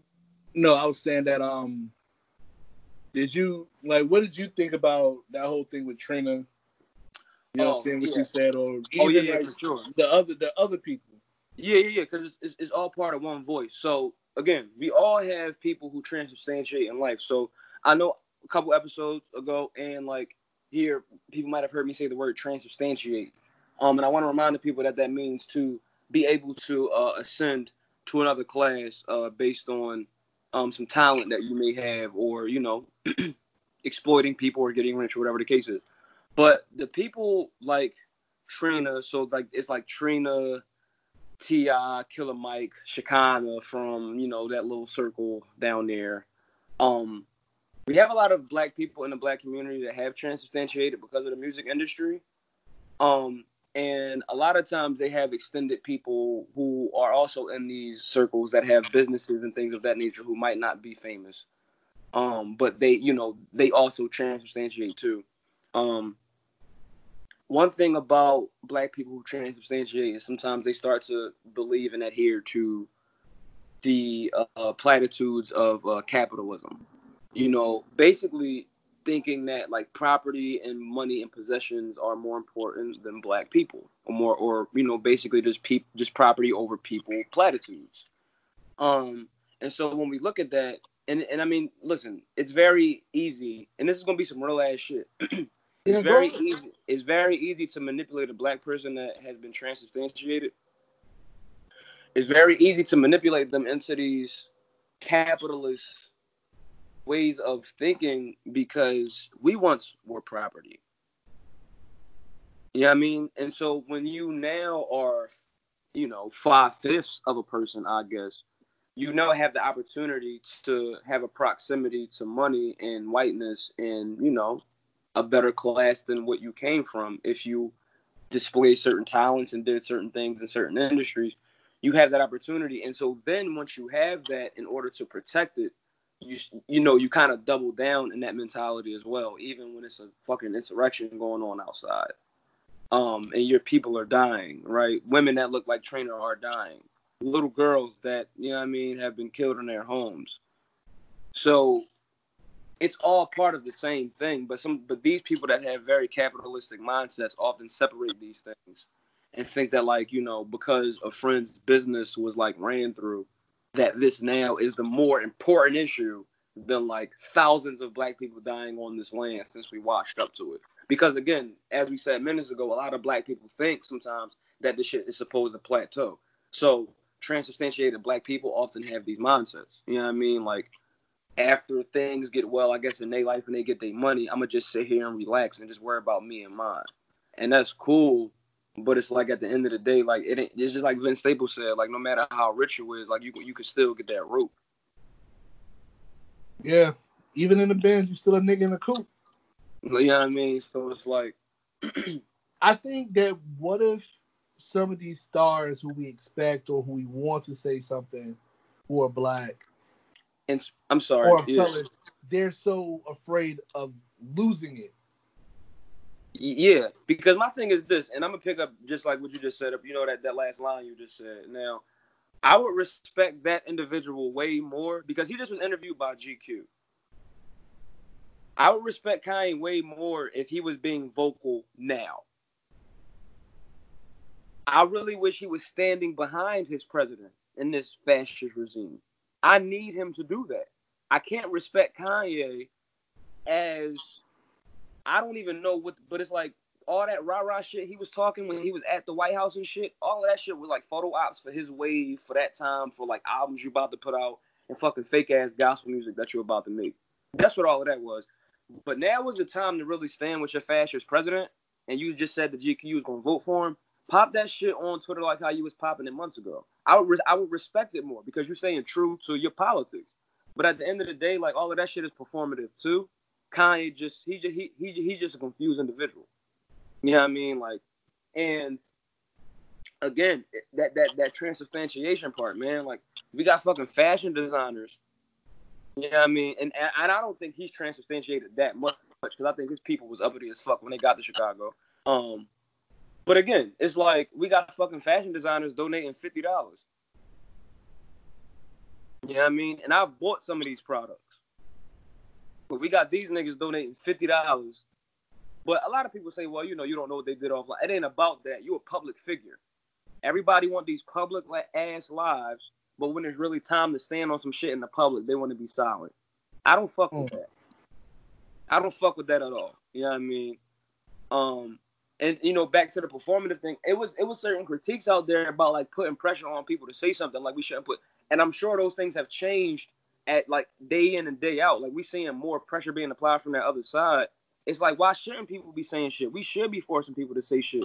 These people with these public ass lives that want these public ass lives that want people who go to work every week that's poor as shit to basically make them rich. Why shouldn't they the fuck say nothing? Um, That's that's idiotic. You want a public life, you gotta stand on some shit in public. Period. you know, like they said about, you know, you were talking about Virgil, you know, but Monty Jones has said something that really like kind of struck a chord with me. He was like, "We talk about Virgil like we used to talk about Virgil." Mhm. You know, so basically what he's trying to say is like, "Yo, we talk about Virgil like we talk about like we actually really talk about him. We don't. No, Unless there's like some shoes that come out or whatever. He donated fifty dollars. Fifty dollars can't even get you a pair of socks on Virgil's off-white website. Bro, I've tried to have a Virgil conversation a lot of times with niggas. I've tried to have several conversations with niggas. I mean, sidebar, we just saw that 20 black men beat a trans girl. I've been trying to get niggas off of this shit for a minute. Off of this homophobic shit, off of this transphobic shit, because it's not the fuck cool. But niggas don't be wanting to have a conversation until it's too late, Naj. And I'm tired of it, man. Listen, man, And it's like, all right, I still support all the homie. black lives He's Nigerian. He from Chicago. I'm a you, but I, I've tried to bring this shit up because I see the optics. You see who his family is. You see the politics. But niggas want to ignore shit. But my bad. Go ahead. No, I'm just Mm. piggybacking off of what you said about the. Yeah. about, you know, listen, man. I know y'all don't like to hear it. I don't. I don't. You know, listen, man. Trans people are real, and they should be protected. Expect, especially black trans people. All trans people, but especially black trans people. Listen, we can go all the way down to um and I want to say this right. I may not be saying this right. Is it Martha or Marsha? Um, in New York. Um, that everybody talks about uh, that was killed that one day. Talking about the the movie, the Yeah. life, and, the, the the death and life of Marsha P. Johnson. Absolutely. Yes. I, I just want I just wanted to get that correct. Mhm. Um, we go all the way down there for that, you know. And we there's been plenty of trans, you know, activists in Hollywood right now. Um, you got Angelica Ross, you got India Davis, who was in Queen of Slim with uh Mhm. with uh what you call it with um Bokeem Woodbine and them. Yeah. You know, also in Yeah, yeah. You know, people in the um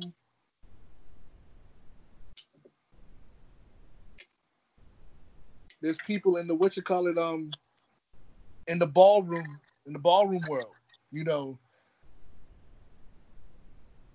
you know doing their thing dancers you know um tati uh you so many people man like listen these people are real you know um and we have to start accepting them too because it's not right, it's not fair. You know, we can't say Black Lives Matters and take them out. You know, um it just so happens that it's Pride Week right now. Man, and um you know, I think a lot because, you know, I have family members who are in that community and I just want them to be protected and I want them to be safe. Um, Yeah. we can't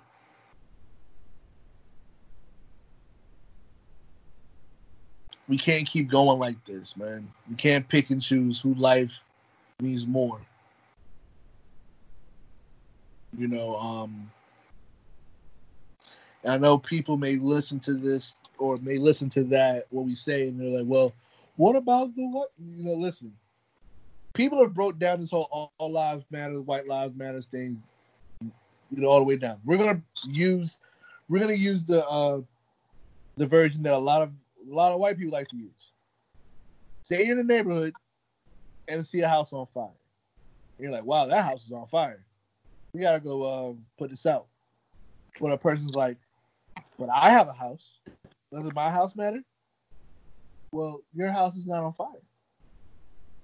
So what basically what we're saying is that, you know, in this particular house, you know, that's bur- burning, Black Lives Matter. You know, yes, that matters, and also the other Black lives, trans, gay, lesbian, bi, queer, whatever, what have you.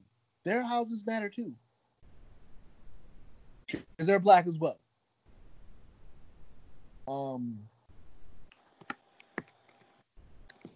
we have to start doing better, man, and it starts with us as black men. You know, I see I see a lot of posts that say that we need to treat our black women better, and we do. Yeah. You know, we do. I'll never I'll never not deny that. You know, um our queens have uh, stood behind us and had our backs for so many years. Hmm and has given us the battery in our back who have sheltered us and provided for us and you know fed us cooked clean etc you know um we have to start treating them better. We just if we're gonna save black lives we're gonna you know make black lives matter let's make everything black matter across the board. You know? You feel me? Yeah. Absolutely. um about this whole you know you know like we were talking about with the celebrities man like listen man. There's only been a few that's real. And sometimes you, you don't know if it's real or not man. Like listen they got with Shameik Moore man Shaolin Fantastic he plays Raekwon on the Wu Tang show and he said that Right. Rosa Parks could have caught a bus. Not a bus, but could have got a taxi if she wanted to. I like that. That cop sign adds aesthetic to what the fuck I'm talking about. Right. Um Yeah. And also like that just shows where Lorenzo's at. Is like it, it just shows y'all like how real it is over there right now, you know? I just came from Atlanta. Well, I'm I'm in Atlanta right now. And listen, when we had those two kids from Spelman and from Morehouse pulled out of that car by those six police officers and tased and and six, I'll say five black, one white officer. Hello, we need more black cops Twitter. Because it seems to be a thing when black people are in, a, you know, an authoritative, an authoritative uh, position. Right. they like to flex a lot. You know, Yeah. especially black people as cops. Yeah.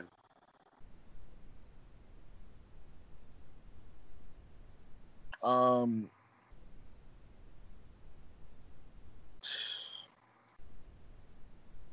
I just man, I don't.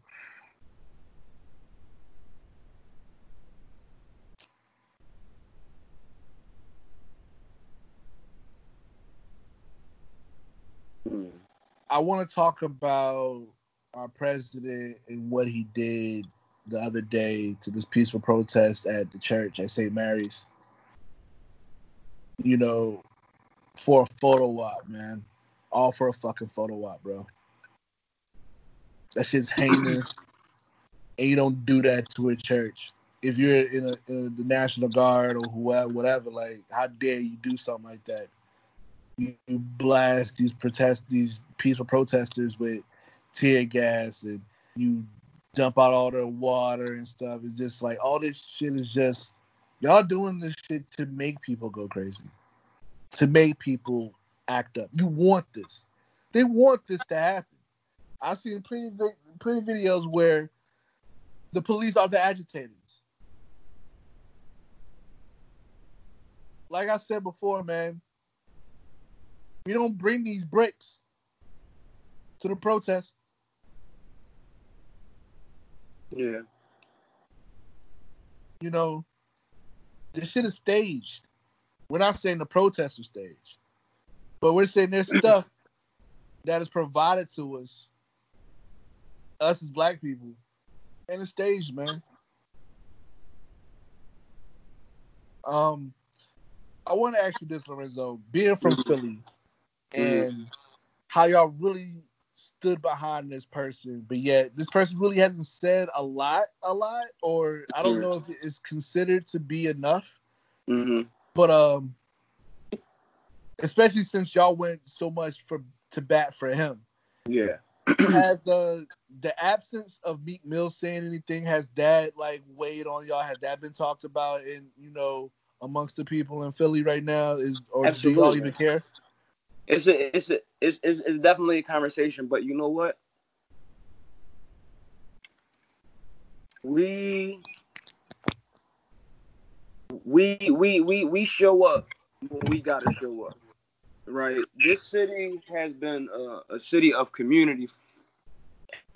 You know, I, I, I just want to say this, man. You know, a lot of symbols you know, sticking to symbology, a lot of symbols have been, uh, like I said, put in our face and all of these things. And, um, you know, here in Philly at a point in time, you know, there was a real wicked person that was uh, in power, real wicked family, right? Um, and his statue came down today. It came down from in front of a municipal building, and it was put somewhere down towards more he was from in South Philly, downtown. Um, so yeah, that's that. But you know, in that same area is where we all were, right? Protesting for Meek and all of that. And, you know, it was a point in time which black people couldn't even go downtown in this city, right? This is probably, Philadelphia is probably the northernmost southern feeling place in America. Wow, I did not know that. Philadelphia and its surrounding counties is a heavily racist state. This is a commonwealth, you know what I mean? Just like Virginia.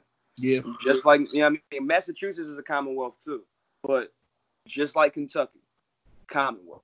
You know what I mean? yeah, Um, and so when we're looking at those things, and we only have four in this country, um, and we got some territory that they consider Commonwealth as well. But when we look at those things, the laws and the culture here are going to be really steeped in fascism and racism. And so when we have that, and we know what our people are up against, especially when somebody from the community comes up and they still try and they still kind of like a target from the police, the community like we're not going to ignore that. That's just something that like we're not going to ignore. And so no matter who you is, right? Like I mean, shit, we did it for Mumia. Shit, I mean, we still doing it for Mumia to this day, to this day, and we did it for him because he was his he was in his little situation. But I feel like Meek has been heavily traumatized from the shit that's happened to him, and he was 19 when that happened. And I mean, I'm sure he had other situations way beyond that, but he got that case when he was 19. Um, and he said as soon as he got off parole that he was going to leave the city because he, he he basically was forced to be here for years under you know the the the the the, the criminal rule of, of of Judge Genece Brinkley. mm-hmm. You know what I mean? So now that he's off parole, he dipped, and now he talking what he talking, and he's elsewhere. You know what I mean? You would like for you would like for a guy from 24 from Burt down north, and he got several ties down South Philly with a lot of people. You would you would you would you would want you know, but it's like this guy got a lot of experience with this shit, way more experience than anybody else, and he didn't been booked, he didn't been beat the fuck up you know, I'm not going. I I I, I got I, I got to know when to reel it in. I ain't going. I ain't going to throw shit at this nigga. However, I will critique you when you on your Twitter and you kind of sending out untruths about things that's taking place in the town when you're not in the town. You know what I'm saying? Um. So that's that. You know, I just would appreciate if before he goes and tweets certain things, if certain things can be found out from the people in the city that he knows. And I and I don't know Meek personally. You know what I mean? Like it's really kind of like whisper down the lane. It's like you know a person that know a person that know. Per- but you know I've been in certain areas and I've been in certain, you know what I mean, places where you know a freestyle was being shot for a website or interview was being done. I've been in that vicinity. You know what I mean? Met him a couple times, but I don't know Meek personally. I don't have his phone number. And He don't. You know what I mean? But it would be heavily encouraged if someone of his stature from where he's from in the city, from down north, you from down that way. You know what I mean? If, you, if if if if he could just properly speak about these things while not being in the city, if that makes sense. Okay, so would Philly rather Meek say something or Will say something? Or both? Both. Both. And Will has Will do this funny thing where he'll he'll like Will kind of do the Obama thing sometimes, where it's like he if it, it's like like if some like like if something is said, it's like I mean rather if something is if something happens if something occurs, it has to be like this like really profound like quote that's said, and then that's like all we get. You know what I mean? Um, but I definitely would like Will to be much more vocal. But it's like you know, uh, uh, you know, I it just could be a lot. You know what I mean? Like a lot of people could really come in here that's really from the city, that's really done things, and they could really talk to this mayor. You know what I mean? Because he used to be a city council guy, and he knows he reveres all of these people. At the end of the day, mm-hmm. and you know, it it I, I just feel like a little bit of the influence. You know what I mean? Could be donated. you know what I mean? Also, but, white people, stop using that damn um Will Smith quote. Please. I'm tired of that shit. Yeah. You know, but it's a lot, man. It's a lot that could be done. You know, the, the Montgomery County Commissioner Joe Gale had really not so great things to say about things that were going on in Philly. And really ain't too much going on in Montgomery County. So what do you worry about what's going on in Philly? It would be great if someone like Meek or someone like Will could like publicly call out someone like Joe Gale, who just this really he's a he's a he's a peon. He this white guy that run Montgomery County. But it's like these niggas over here know like Robert Kraft and all these guys and all these niggas that own sports teams and shit. Like, talk to these people, man. Y'all saying y'all gonna talk to them. Y'all talk. So that's my thing with Meek. Like Meek was all on the prison reform shit. Like, yeah, Robert Kraft is with the Robert Kraft ain't with shit. You know what I mean? Like, so one thing that Meek got to do is he got to further politicize himself too, because like that money, that's that's that's that's his motivator right now. He's trying to get a billion. He said to Charlemagne.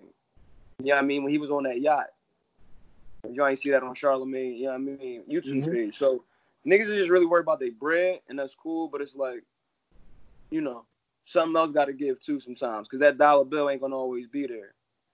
You know what I mean? Like them dead, them dead slave masters going to disappear off that piece of paper one day, and then how much that shit really gonna be worth? And that's a metaphor, and that's a metaphorical phrase. But follow me if you can. If you know, you know. You know what I mean? Yeah. But it would be great if all these people could say something. Patty, Will, you know what I mean? Fucking Adam McKay, who directed fucking all of these funny ass movies. He's from Philly. The boy that directed uh Anchorman, yeah. Uh, the other guys, that guy. Everybody need to say something. Everybody, everybody need to say something. All of the people who come through Philly and do shit for the arts and have all types of shit going on, where you got like the artist community supporting them and all of that. Like some of this artist artist community that support these big people that come in here, like they on the front lines out there too. Like all of y'all should be saying something. Kevin Bacon, all of y'all. I see all this thing on Twitter. I see this thing on Twitter where they say Carson Wentz is more black than Dak. hey man, he up here with the Sunnis. He up here with the guys. He he he talking his Jesus shit, but hey man, that's how it be. It's it's about where you at. You know what I mean? Now, you know. Yeah. It's crazy. You know, Carson growing his beard out. He's growing his Sunni out. We see him. you know. You see him? Yeah. But listen, yeah, man. listening to what we do in the whip with the kids. Exactly. Um, listen. So performative unity. I want people to know that, like, yo, this happens a lot. You know, there's people who you think are allies who aren't allies, who are just doing this just for the retweets, and just doing this just for the follower count to go up. And there's a lot that I've seen on Twitter. There's a lot that I've seen on wrestling Twitter, and um, and I know people might be like, "Yo, point them out, shout them out." No, No need to. Um, but no, like this shit got stopped, man. Yeah. Um, I will I will say this one thing though, man. I'm gonna I'm gonna say this, and I didn't I don't I didn't like it. Um, this comes from you know a person who's been an ally, who's been on the front lines, who's been you know I've seen this person you know do a lot for Black Lives Matters on you know um this week last even you know even a little bit last week when everything's starting. Um, and I thought it meant a, it meant a lot to me because in the beginning, this person on they realized, you know, their privilege, and they realized, um, yeah, how like even though they're a person of color, but a white passing, they realize their privilege. Um, but then, you know, at the said the same flip of a coin, you know, um, one of our friends, uh, I'm not gonna put him out there. He said something. She thought she was white, and she like lit this man up, lit him up. You know, yo, uh, you know, I'm Puerto Rican. I'm saying this, you know, I'm tired of people, you know, saying I'm white. You know, I shouldn't have to say this after 28 years and all this stuff. Yo, fam, welcome to the back of the bus. That's all I got to say about that, man. You can't say that, you know, you're here for black people and you stand with them and you understand their pain and all this stuff. And then you flip out on a black person a disabled one at that. And then like because of the moment and everything, like like I saw people jump on this dude, like, ooh, get him and all that stuff. Like, yo, like fam. First off, the man made a mistake. Because like even before you had said that you were Puerto Rican, I thought that you were white. Matter of fact, I thought you were Italian before I thought you. yeah. I did. You know. I did. Shout out to my You know. Italianos out there, you know, Yeah. Genovese family and all that shit. Bong bong. But um, I'm just saying, man. Like, yo, you can't. That's what I'm saying. A, a lot of times you can pick and choose. You can't. You can't do that. Um, it's unfair to them. Like, yo, my man's, you know, because you were, you, she said, oh, it was in my bio. If you read my bio, you know. A lot of people don't read no bios, man. You know how many people who I follow when I read the bio?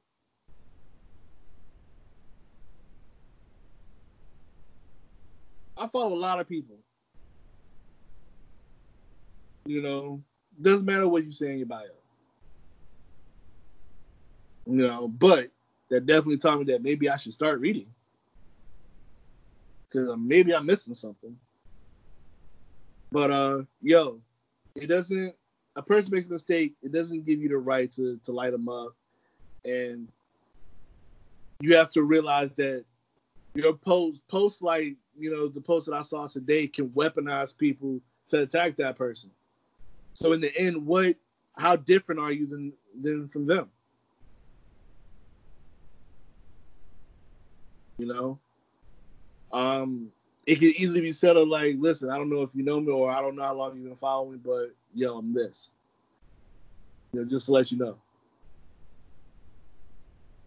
But also, like, you've gone through that for the past 20 years. Like, yo, do you know how many times I gotta correct people on saying my name? You said how many times you gotta correct them? Yeah, I gotta correct somebody on saying my name. Yeah. Not just not just first name, last name. Like, do you know how much I gotta go over stuff? yeah right. You know, so Right. now you understand how now you kind of know how it feels. if anybody should know how it feels, you should know how it feels now. Right. You know, um, I don't think this person is bad. I don't think this person is an evil person. Um, nothing like that. And that's why I'm not putting their, you know, I'm not allowing them out like that because they're not. But Mm-hmm. you definitely should have the education, or somebody should just let you know. And I think that was done today. Um, Right. Mm-hmm. yeah, you know, it, it, it got to be some understanding. But I'm not saying that's performative unity, but I'm saying there's a lot of people who are just showing unity and showing all this stuff and just for likes. Performative unity also is like because black people seem to be so fucking um impressed when y'all make a police chief kneel down with y'all Right. like y'all won something, like y'all won a prize. Or if y'all get this person to walk with y'all or whatever. Listen, man, it's like what uh like Keke Palmer was saying. It's not just about kneeling. Right. It's not just about that. What are you gonna do afterwards? Sure. Because all day long you could be seen as somebody who's doing something for the cause. And then it's just like this uh this picture I saw, this video I saw on Twitter, where um a woman was taking she was taking a picture like holding a drill Mm-hmm. to a door like she was screwing. She she held it. So I took the picture and they were like, all right guys, thank you. Good job, you guys, BLM. And drove off in a Benz. I saw this one girl make her husband take a picture of her in front of a um a store that all the windows were broken or whatever. Just for Instagram. Right. This Hmm. is performative. This is what we're talking about. Performative unity is real. Yeah. It is not just from white people, it's from people of color as well. Do not get it confused.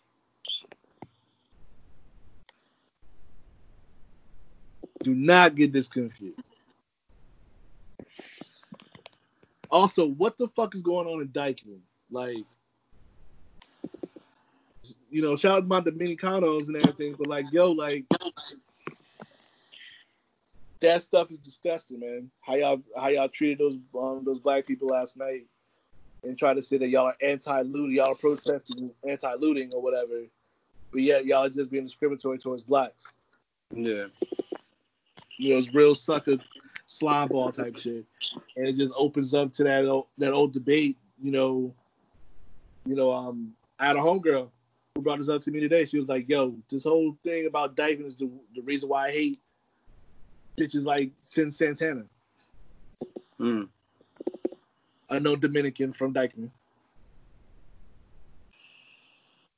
You know, who who once was under fire for the comments that she said that uh you know, black men cater to cater to Latinas. Mm-hmm. and that uh Latinas are basically essentially she said Latinas are better than black men. Or black men Yeah. care cares about Latinas more. Yeah, I remember that. you know. Um, I don't know. She probably might not care about me saying this, but you know, this girl's. She said, "Yo, like, remember when I said I hate Cin Santana? That move in Dyckman is why. I'm so angry. I'm so repulsed. I can't even be at work. I want to go home. Mm. you know, and it's crazy because Dyckman, like, black people support those support that neighborhood so much, and it's really unfair. Mhm. You know, that's really unfair, man. Right. It is. But It uh, is. what are your your? I mean, I, I was talking about performative unity. What other uh, examples of performative unity that you've seen? Um, I really, you- know, the, the, the performative unity of the corporations. Like WWE? Absolutely. They fall in that category. Um, and again, you know, a lot of times it's almost like when we doing this thing about people speaking out, right? Now, sometimes people say, well, like, well, you know, earlier in the podcast they was talking about people you know why don't why ain't they speaking out blah blah blah. They complain about people not speaking out. And you know which i got a problem with wwe speaking out? Yeah. Because it's a way for you to do everything. It's not what you do it's how you do it. And so when you're saying things like we stand with our black performers and we do this for black people and we do this and we do that i would appreciate if the statement was much more extensive. And you would include all of the bullshit and all of the racism and all of the uh undermining of black talent that they've done in their company for years before you say anything remotely about supporting anything black. That will help out a whole lot in instances like these. Because what you try to do is you put out this statement and now you're absolved. No, that shouldn't nah. That that that that that that's not how that should go. If you're going to speak about black people and black people's plight, indict yourself and talk about how you played a part in that. Don't try to make it seem like that those things never happened. That is my issue with these corporations. Don't try to make it seem like you do not currently undermine black people.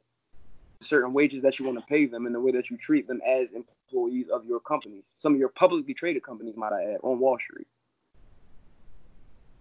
So that's really just my take on that. It's like I would appreciate if before you get into it about feeling sorry for anybody, because I don't need no pity from an oppressor, because it's fake and it's and it's bad faith, and it's not genuine. Right. So I would rather you indict yourself and talk about how you've played a part in this, playing the corporate crony game and doing the thing with storylines and stereotypes. Sean Waltman. So, you know, and he talks Vince about how McMahon saying the N-word. Huh? Say that again. Said Vince McMahon saying the N word, saying nigga. Absolutely. I posted it weeks ago. I, I posted that really, yeah. Man, look, I'm gonna tell you something. When I first came on, like what we know as wrestling Twitter, people was looking at me like I was an idiot because I was like ruining their fun. But now it's like people don't have a choice but to talk about this shit because we we seen this shit. We've always seen it. It's just about what the commonplace is. What's the culture? It's not culture to to, to call people out and to call out when some shit is wrong because this company make a billion dollars and they entertain a bunch of fucking kids and idiots and smart people too. I don't want to do that. I don't want to make it seem like the whole WWE universe is full of idiots. But on some real, like, let's really like keep it a beam. You know what I mean? So it's like when we have all of these things, we have all of this history. You know what I mean? All of these things going on, and y'all put Martin Luther King up every year, and Martin Luther King's supposed to be like, you know, Vince McMahon's hero. No, Martin Luther King makes Vince McMahon feel better about being a white man. The version of Martin Luther King that that that that, that the current media structure likes to put out. And he's a part of that media structure because he runs a multi-billion dollar media company that's traded on Wall Street. All of this shit is connected, right? But that's my thing. Sometimes things aren't commonplace. And so when you make things a bit less savory for the for the for the for the for the rest of the community, it's like, well, this guy, you really probably don't belong here. But now we're seeing that these things, is, again, that expedited process that we're talking about. Now that this is the second wave, and now that this guy is president, you know what I mean? And, and I just want to add this from something you said about the thing. When he went in front of that church and, and, hold, and held up that Bible, that Bam. that was one that was probably the most grotesque image of any American president in the history of the presidency during any type of occurrence or conflict. That was the most grotesque image of post antebellum America on some real shit. Like we really got to start taking like before it was like nah, he don't like the Nazis. He don't no, this man's father last name was Trump. You know what I mean? He's a second Reich German supporter and he was a KKK member. So I don't want I'm, excuse me, third Reich.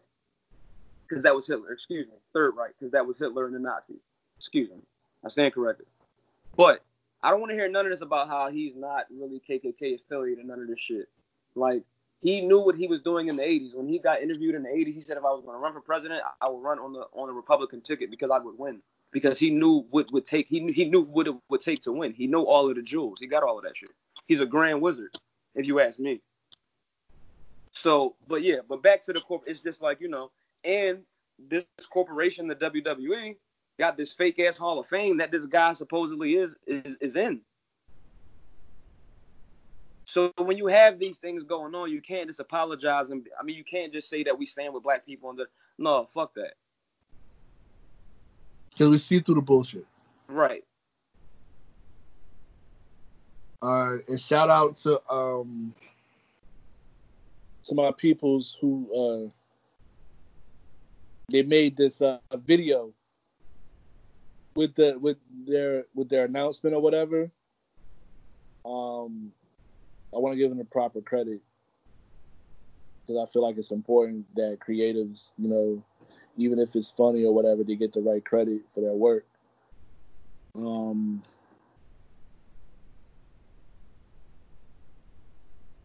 oh, and who knew that Logan Paul would like say some real shit?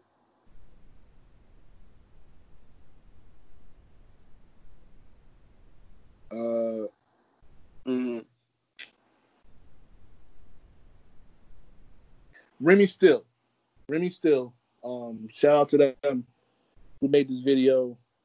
Uh, you can see it on my on my Twitter page. Like it, it's basically one of the the biggest dish you post I've ever seen in my life. Because it even shows some stuff that I forgot about. You know, I forgot Akeem was a was a, a white person. Uh, listen, man. Um,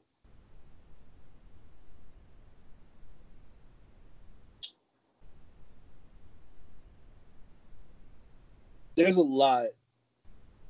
If y'all want to get involved, man. If y'all want to donate, if y'all want to do um, anything, man. Listen, I'm gonna run down some stuff for y'all, man. Um,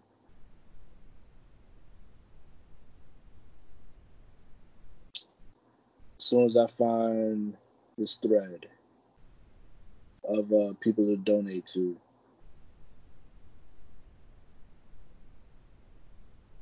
You can don't you can donate to uh, da, da, da, excuse me, excuse me, excuse me. I lost it. I lost it. I'm sorry, Tate.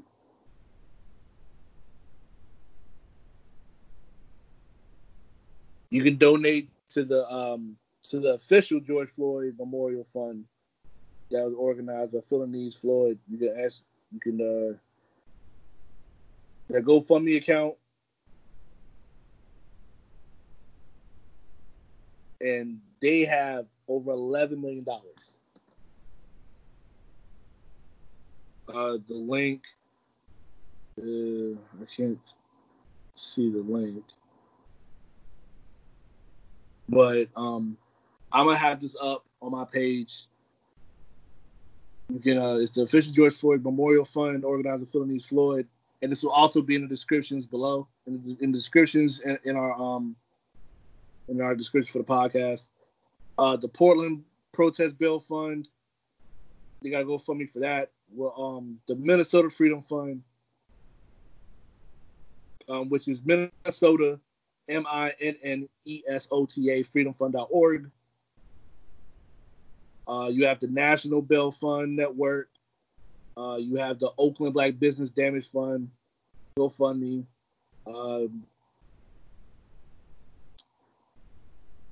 do you know any more uh, people that people that people can donate to, Lorenzo?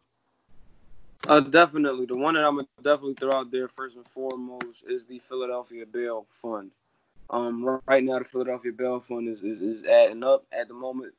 The city's bail fund is up to about like 1.2 million, so it's a lot of people getting some real good help. There's also a Philadelphia Community Bail Fund, um, which is a uh, organization that works to end cash bail in the city and also pre-trial detention, which um, most of our youth end up going to uh, for just really dumb petty stuff um, and they be there for sometimes days weekends on end Um, please follow those two on Twitter at Philly Bail Fund and at Philly Bail Out, respectively.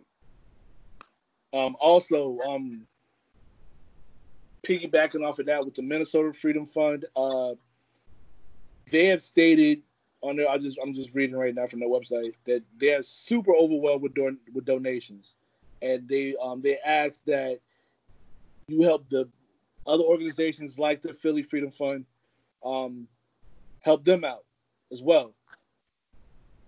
Um, like the Chicago Community Bond Fund, the Tarrant County Bond Fund, the Charleston, South Carolina Bail Fund.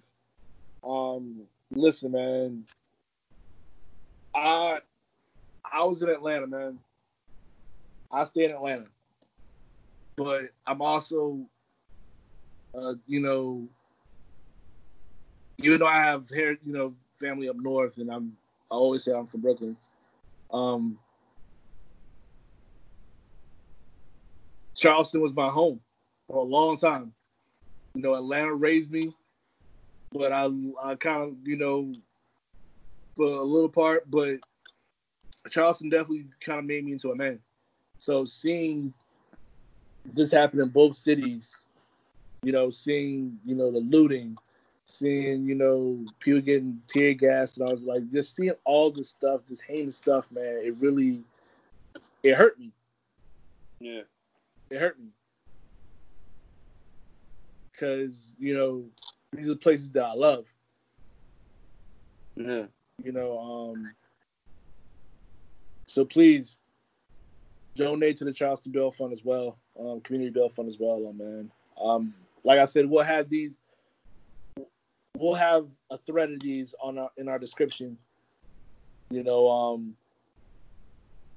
that you can help. Uh, excuse me, that you can click on and donate to. Uh, you know, usually we always plug we, we always plug us where we're at. Like you know where we're at. At Nod just nice on Twitter. At Lorenzo for real. Um, you know, on Twitter, man. Look at you know, self control pod on Twitter. Um Yeah, man. It's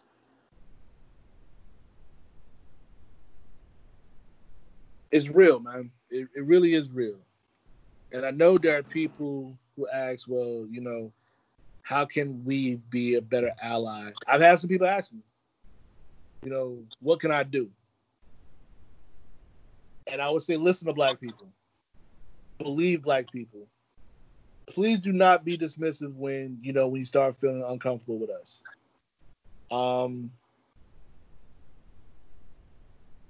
check these sororities out here, these sororities and these frats out here because they're literally still segregated.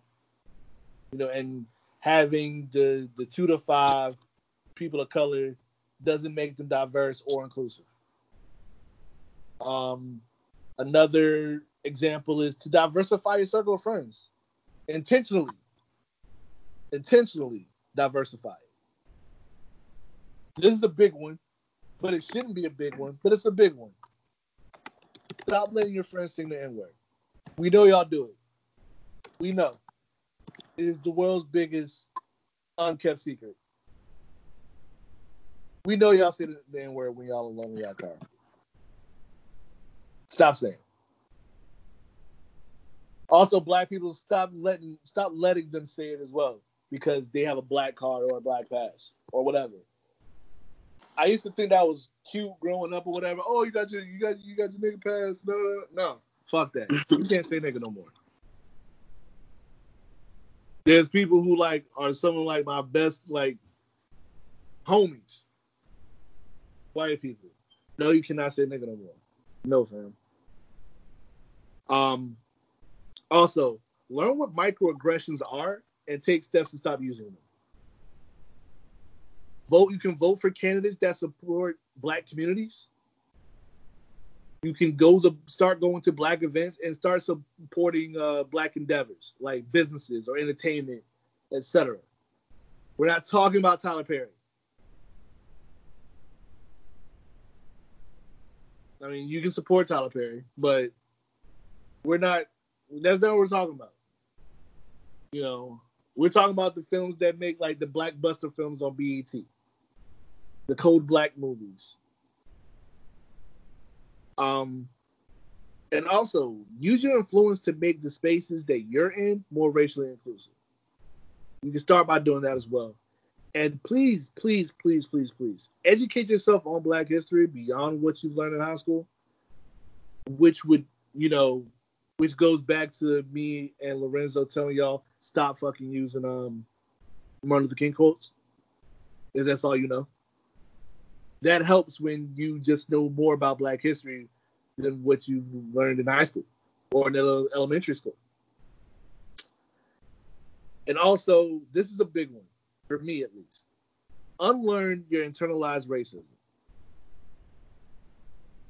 I know there's a lot of people who like, well, I'm not racist. I don't see color. I don't listen. Stop saying you don't see color. That is the dumbest shit I've ever heard. But um, this takes some looking in the mirror and being brutally honest with yourself. Unlearn your internalized racism and encourage other people to do the same. It's going to take longer than others because people ain't going to be real with themselves. But that's just things that I can that I think that's those are ways to uh, be a better ally to Black people. Uh, Lorenzo, you got any other thing to add to that? Man, I think that's about it. That, that's that's that's that's how it need to be said.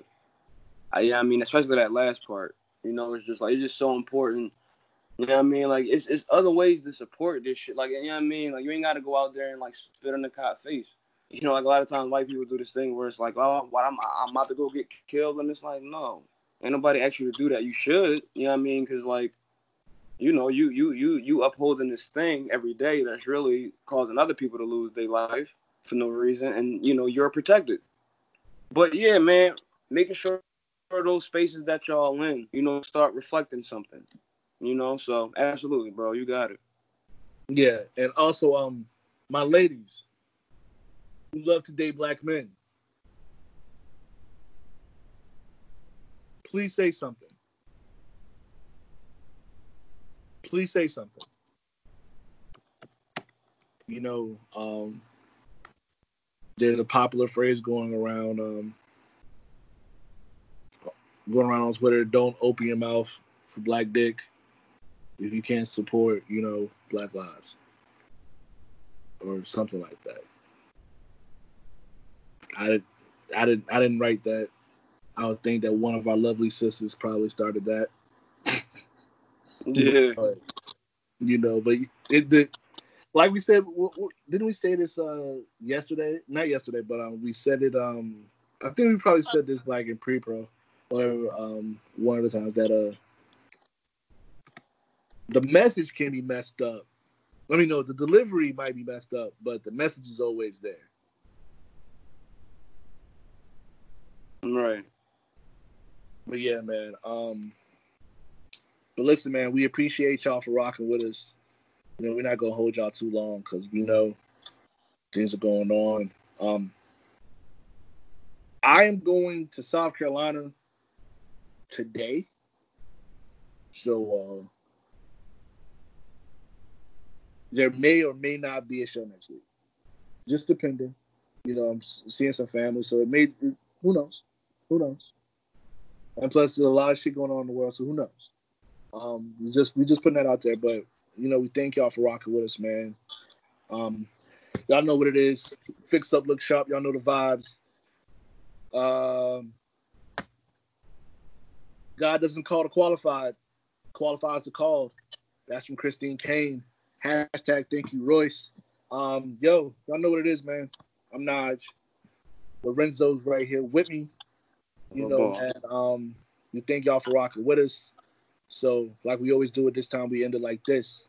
Good night, good luck, inshallah. One yourself, and peace and love, man. And Black Lives Matter. So, uh, we out.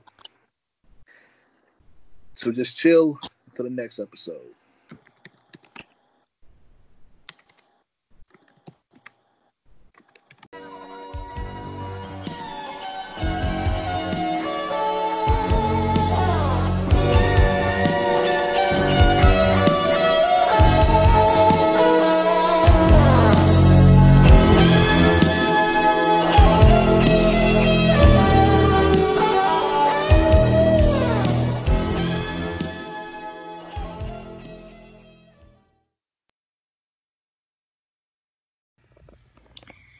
Ticks me off, making us sick and cough. Police killed an innocent male, an attack on a black man, which entails injustice. For all of us, this isn't the 60s where racism stays. We need to throw away, stop the murders. From the law and order. No justice, no peace. We need to cease. What's going on? We're all God's children as we belong. Together we commend. Can this fight end? As we pray, I would say, all I want to say is that we need to stop the injustice. All I want to say is that we need to stop the injustice. Peace and love is God number one, God's number one rule, while His Son is in His mother's womb. But our tweeting president says, "Stop the thugs." Is he talking about us? While he supports the the boys in blue, him and officers are are the criminals with the same agenda, that Nazi quota to cut us down in a blender not caring what others say, while they attack us as we pray. If we strive to survive, we must tr- survive. We must fight. If MLK is alive, he will be disgusted with Trump's actions during this time. Only one thing we can do is that we must end this crime. All I want to say is that we need to stop the injustice. All I want to say is that we need to stop the injustice. Racism was the key to Trump's presidency, separating this country in two. But if I was president, I would do the opposite, not treating this country like shit. I would fight for those who need justice, instead for just my money in racial terms. Racist terms. I stand with everyone in the world. Ladies and gentlemen, boys and girls, I care about you like Jesus would. Together we will stand hand in hand. No matter what, we will get justice. We will get it done. All I want to say is that we need to stop the injustice. All I want to say is that we need to stop the injustice.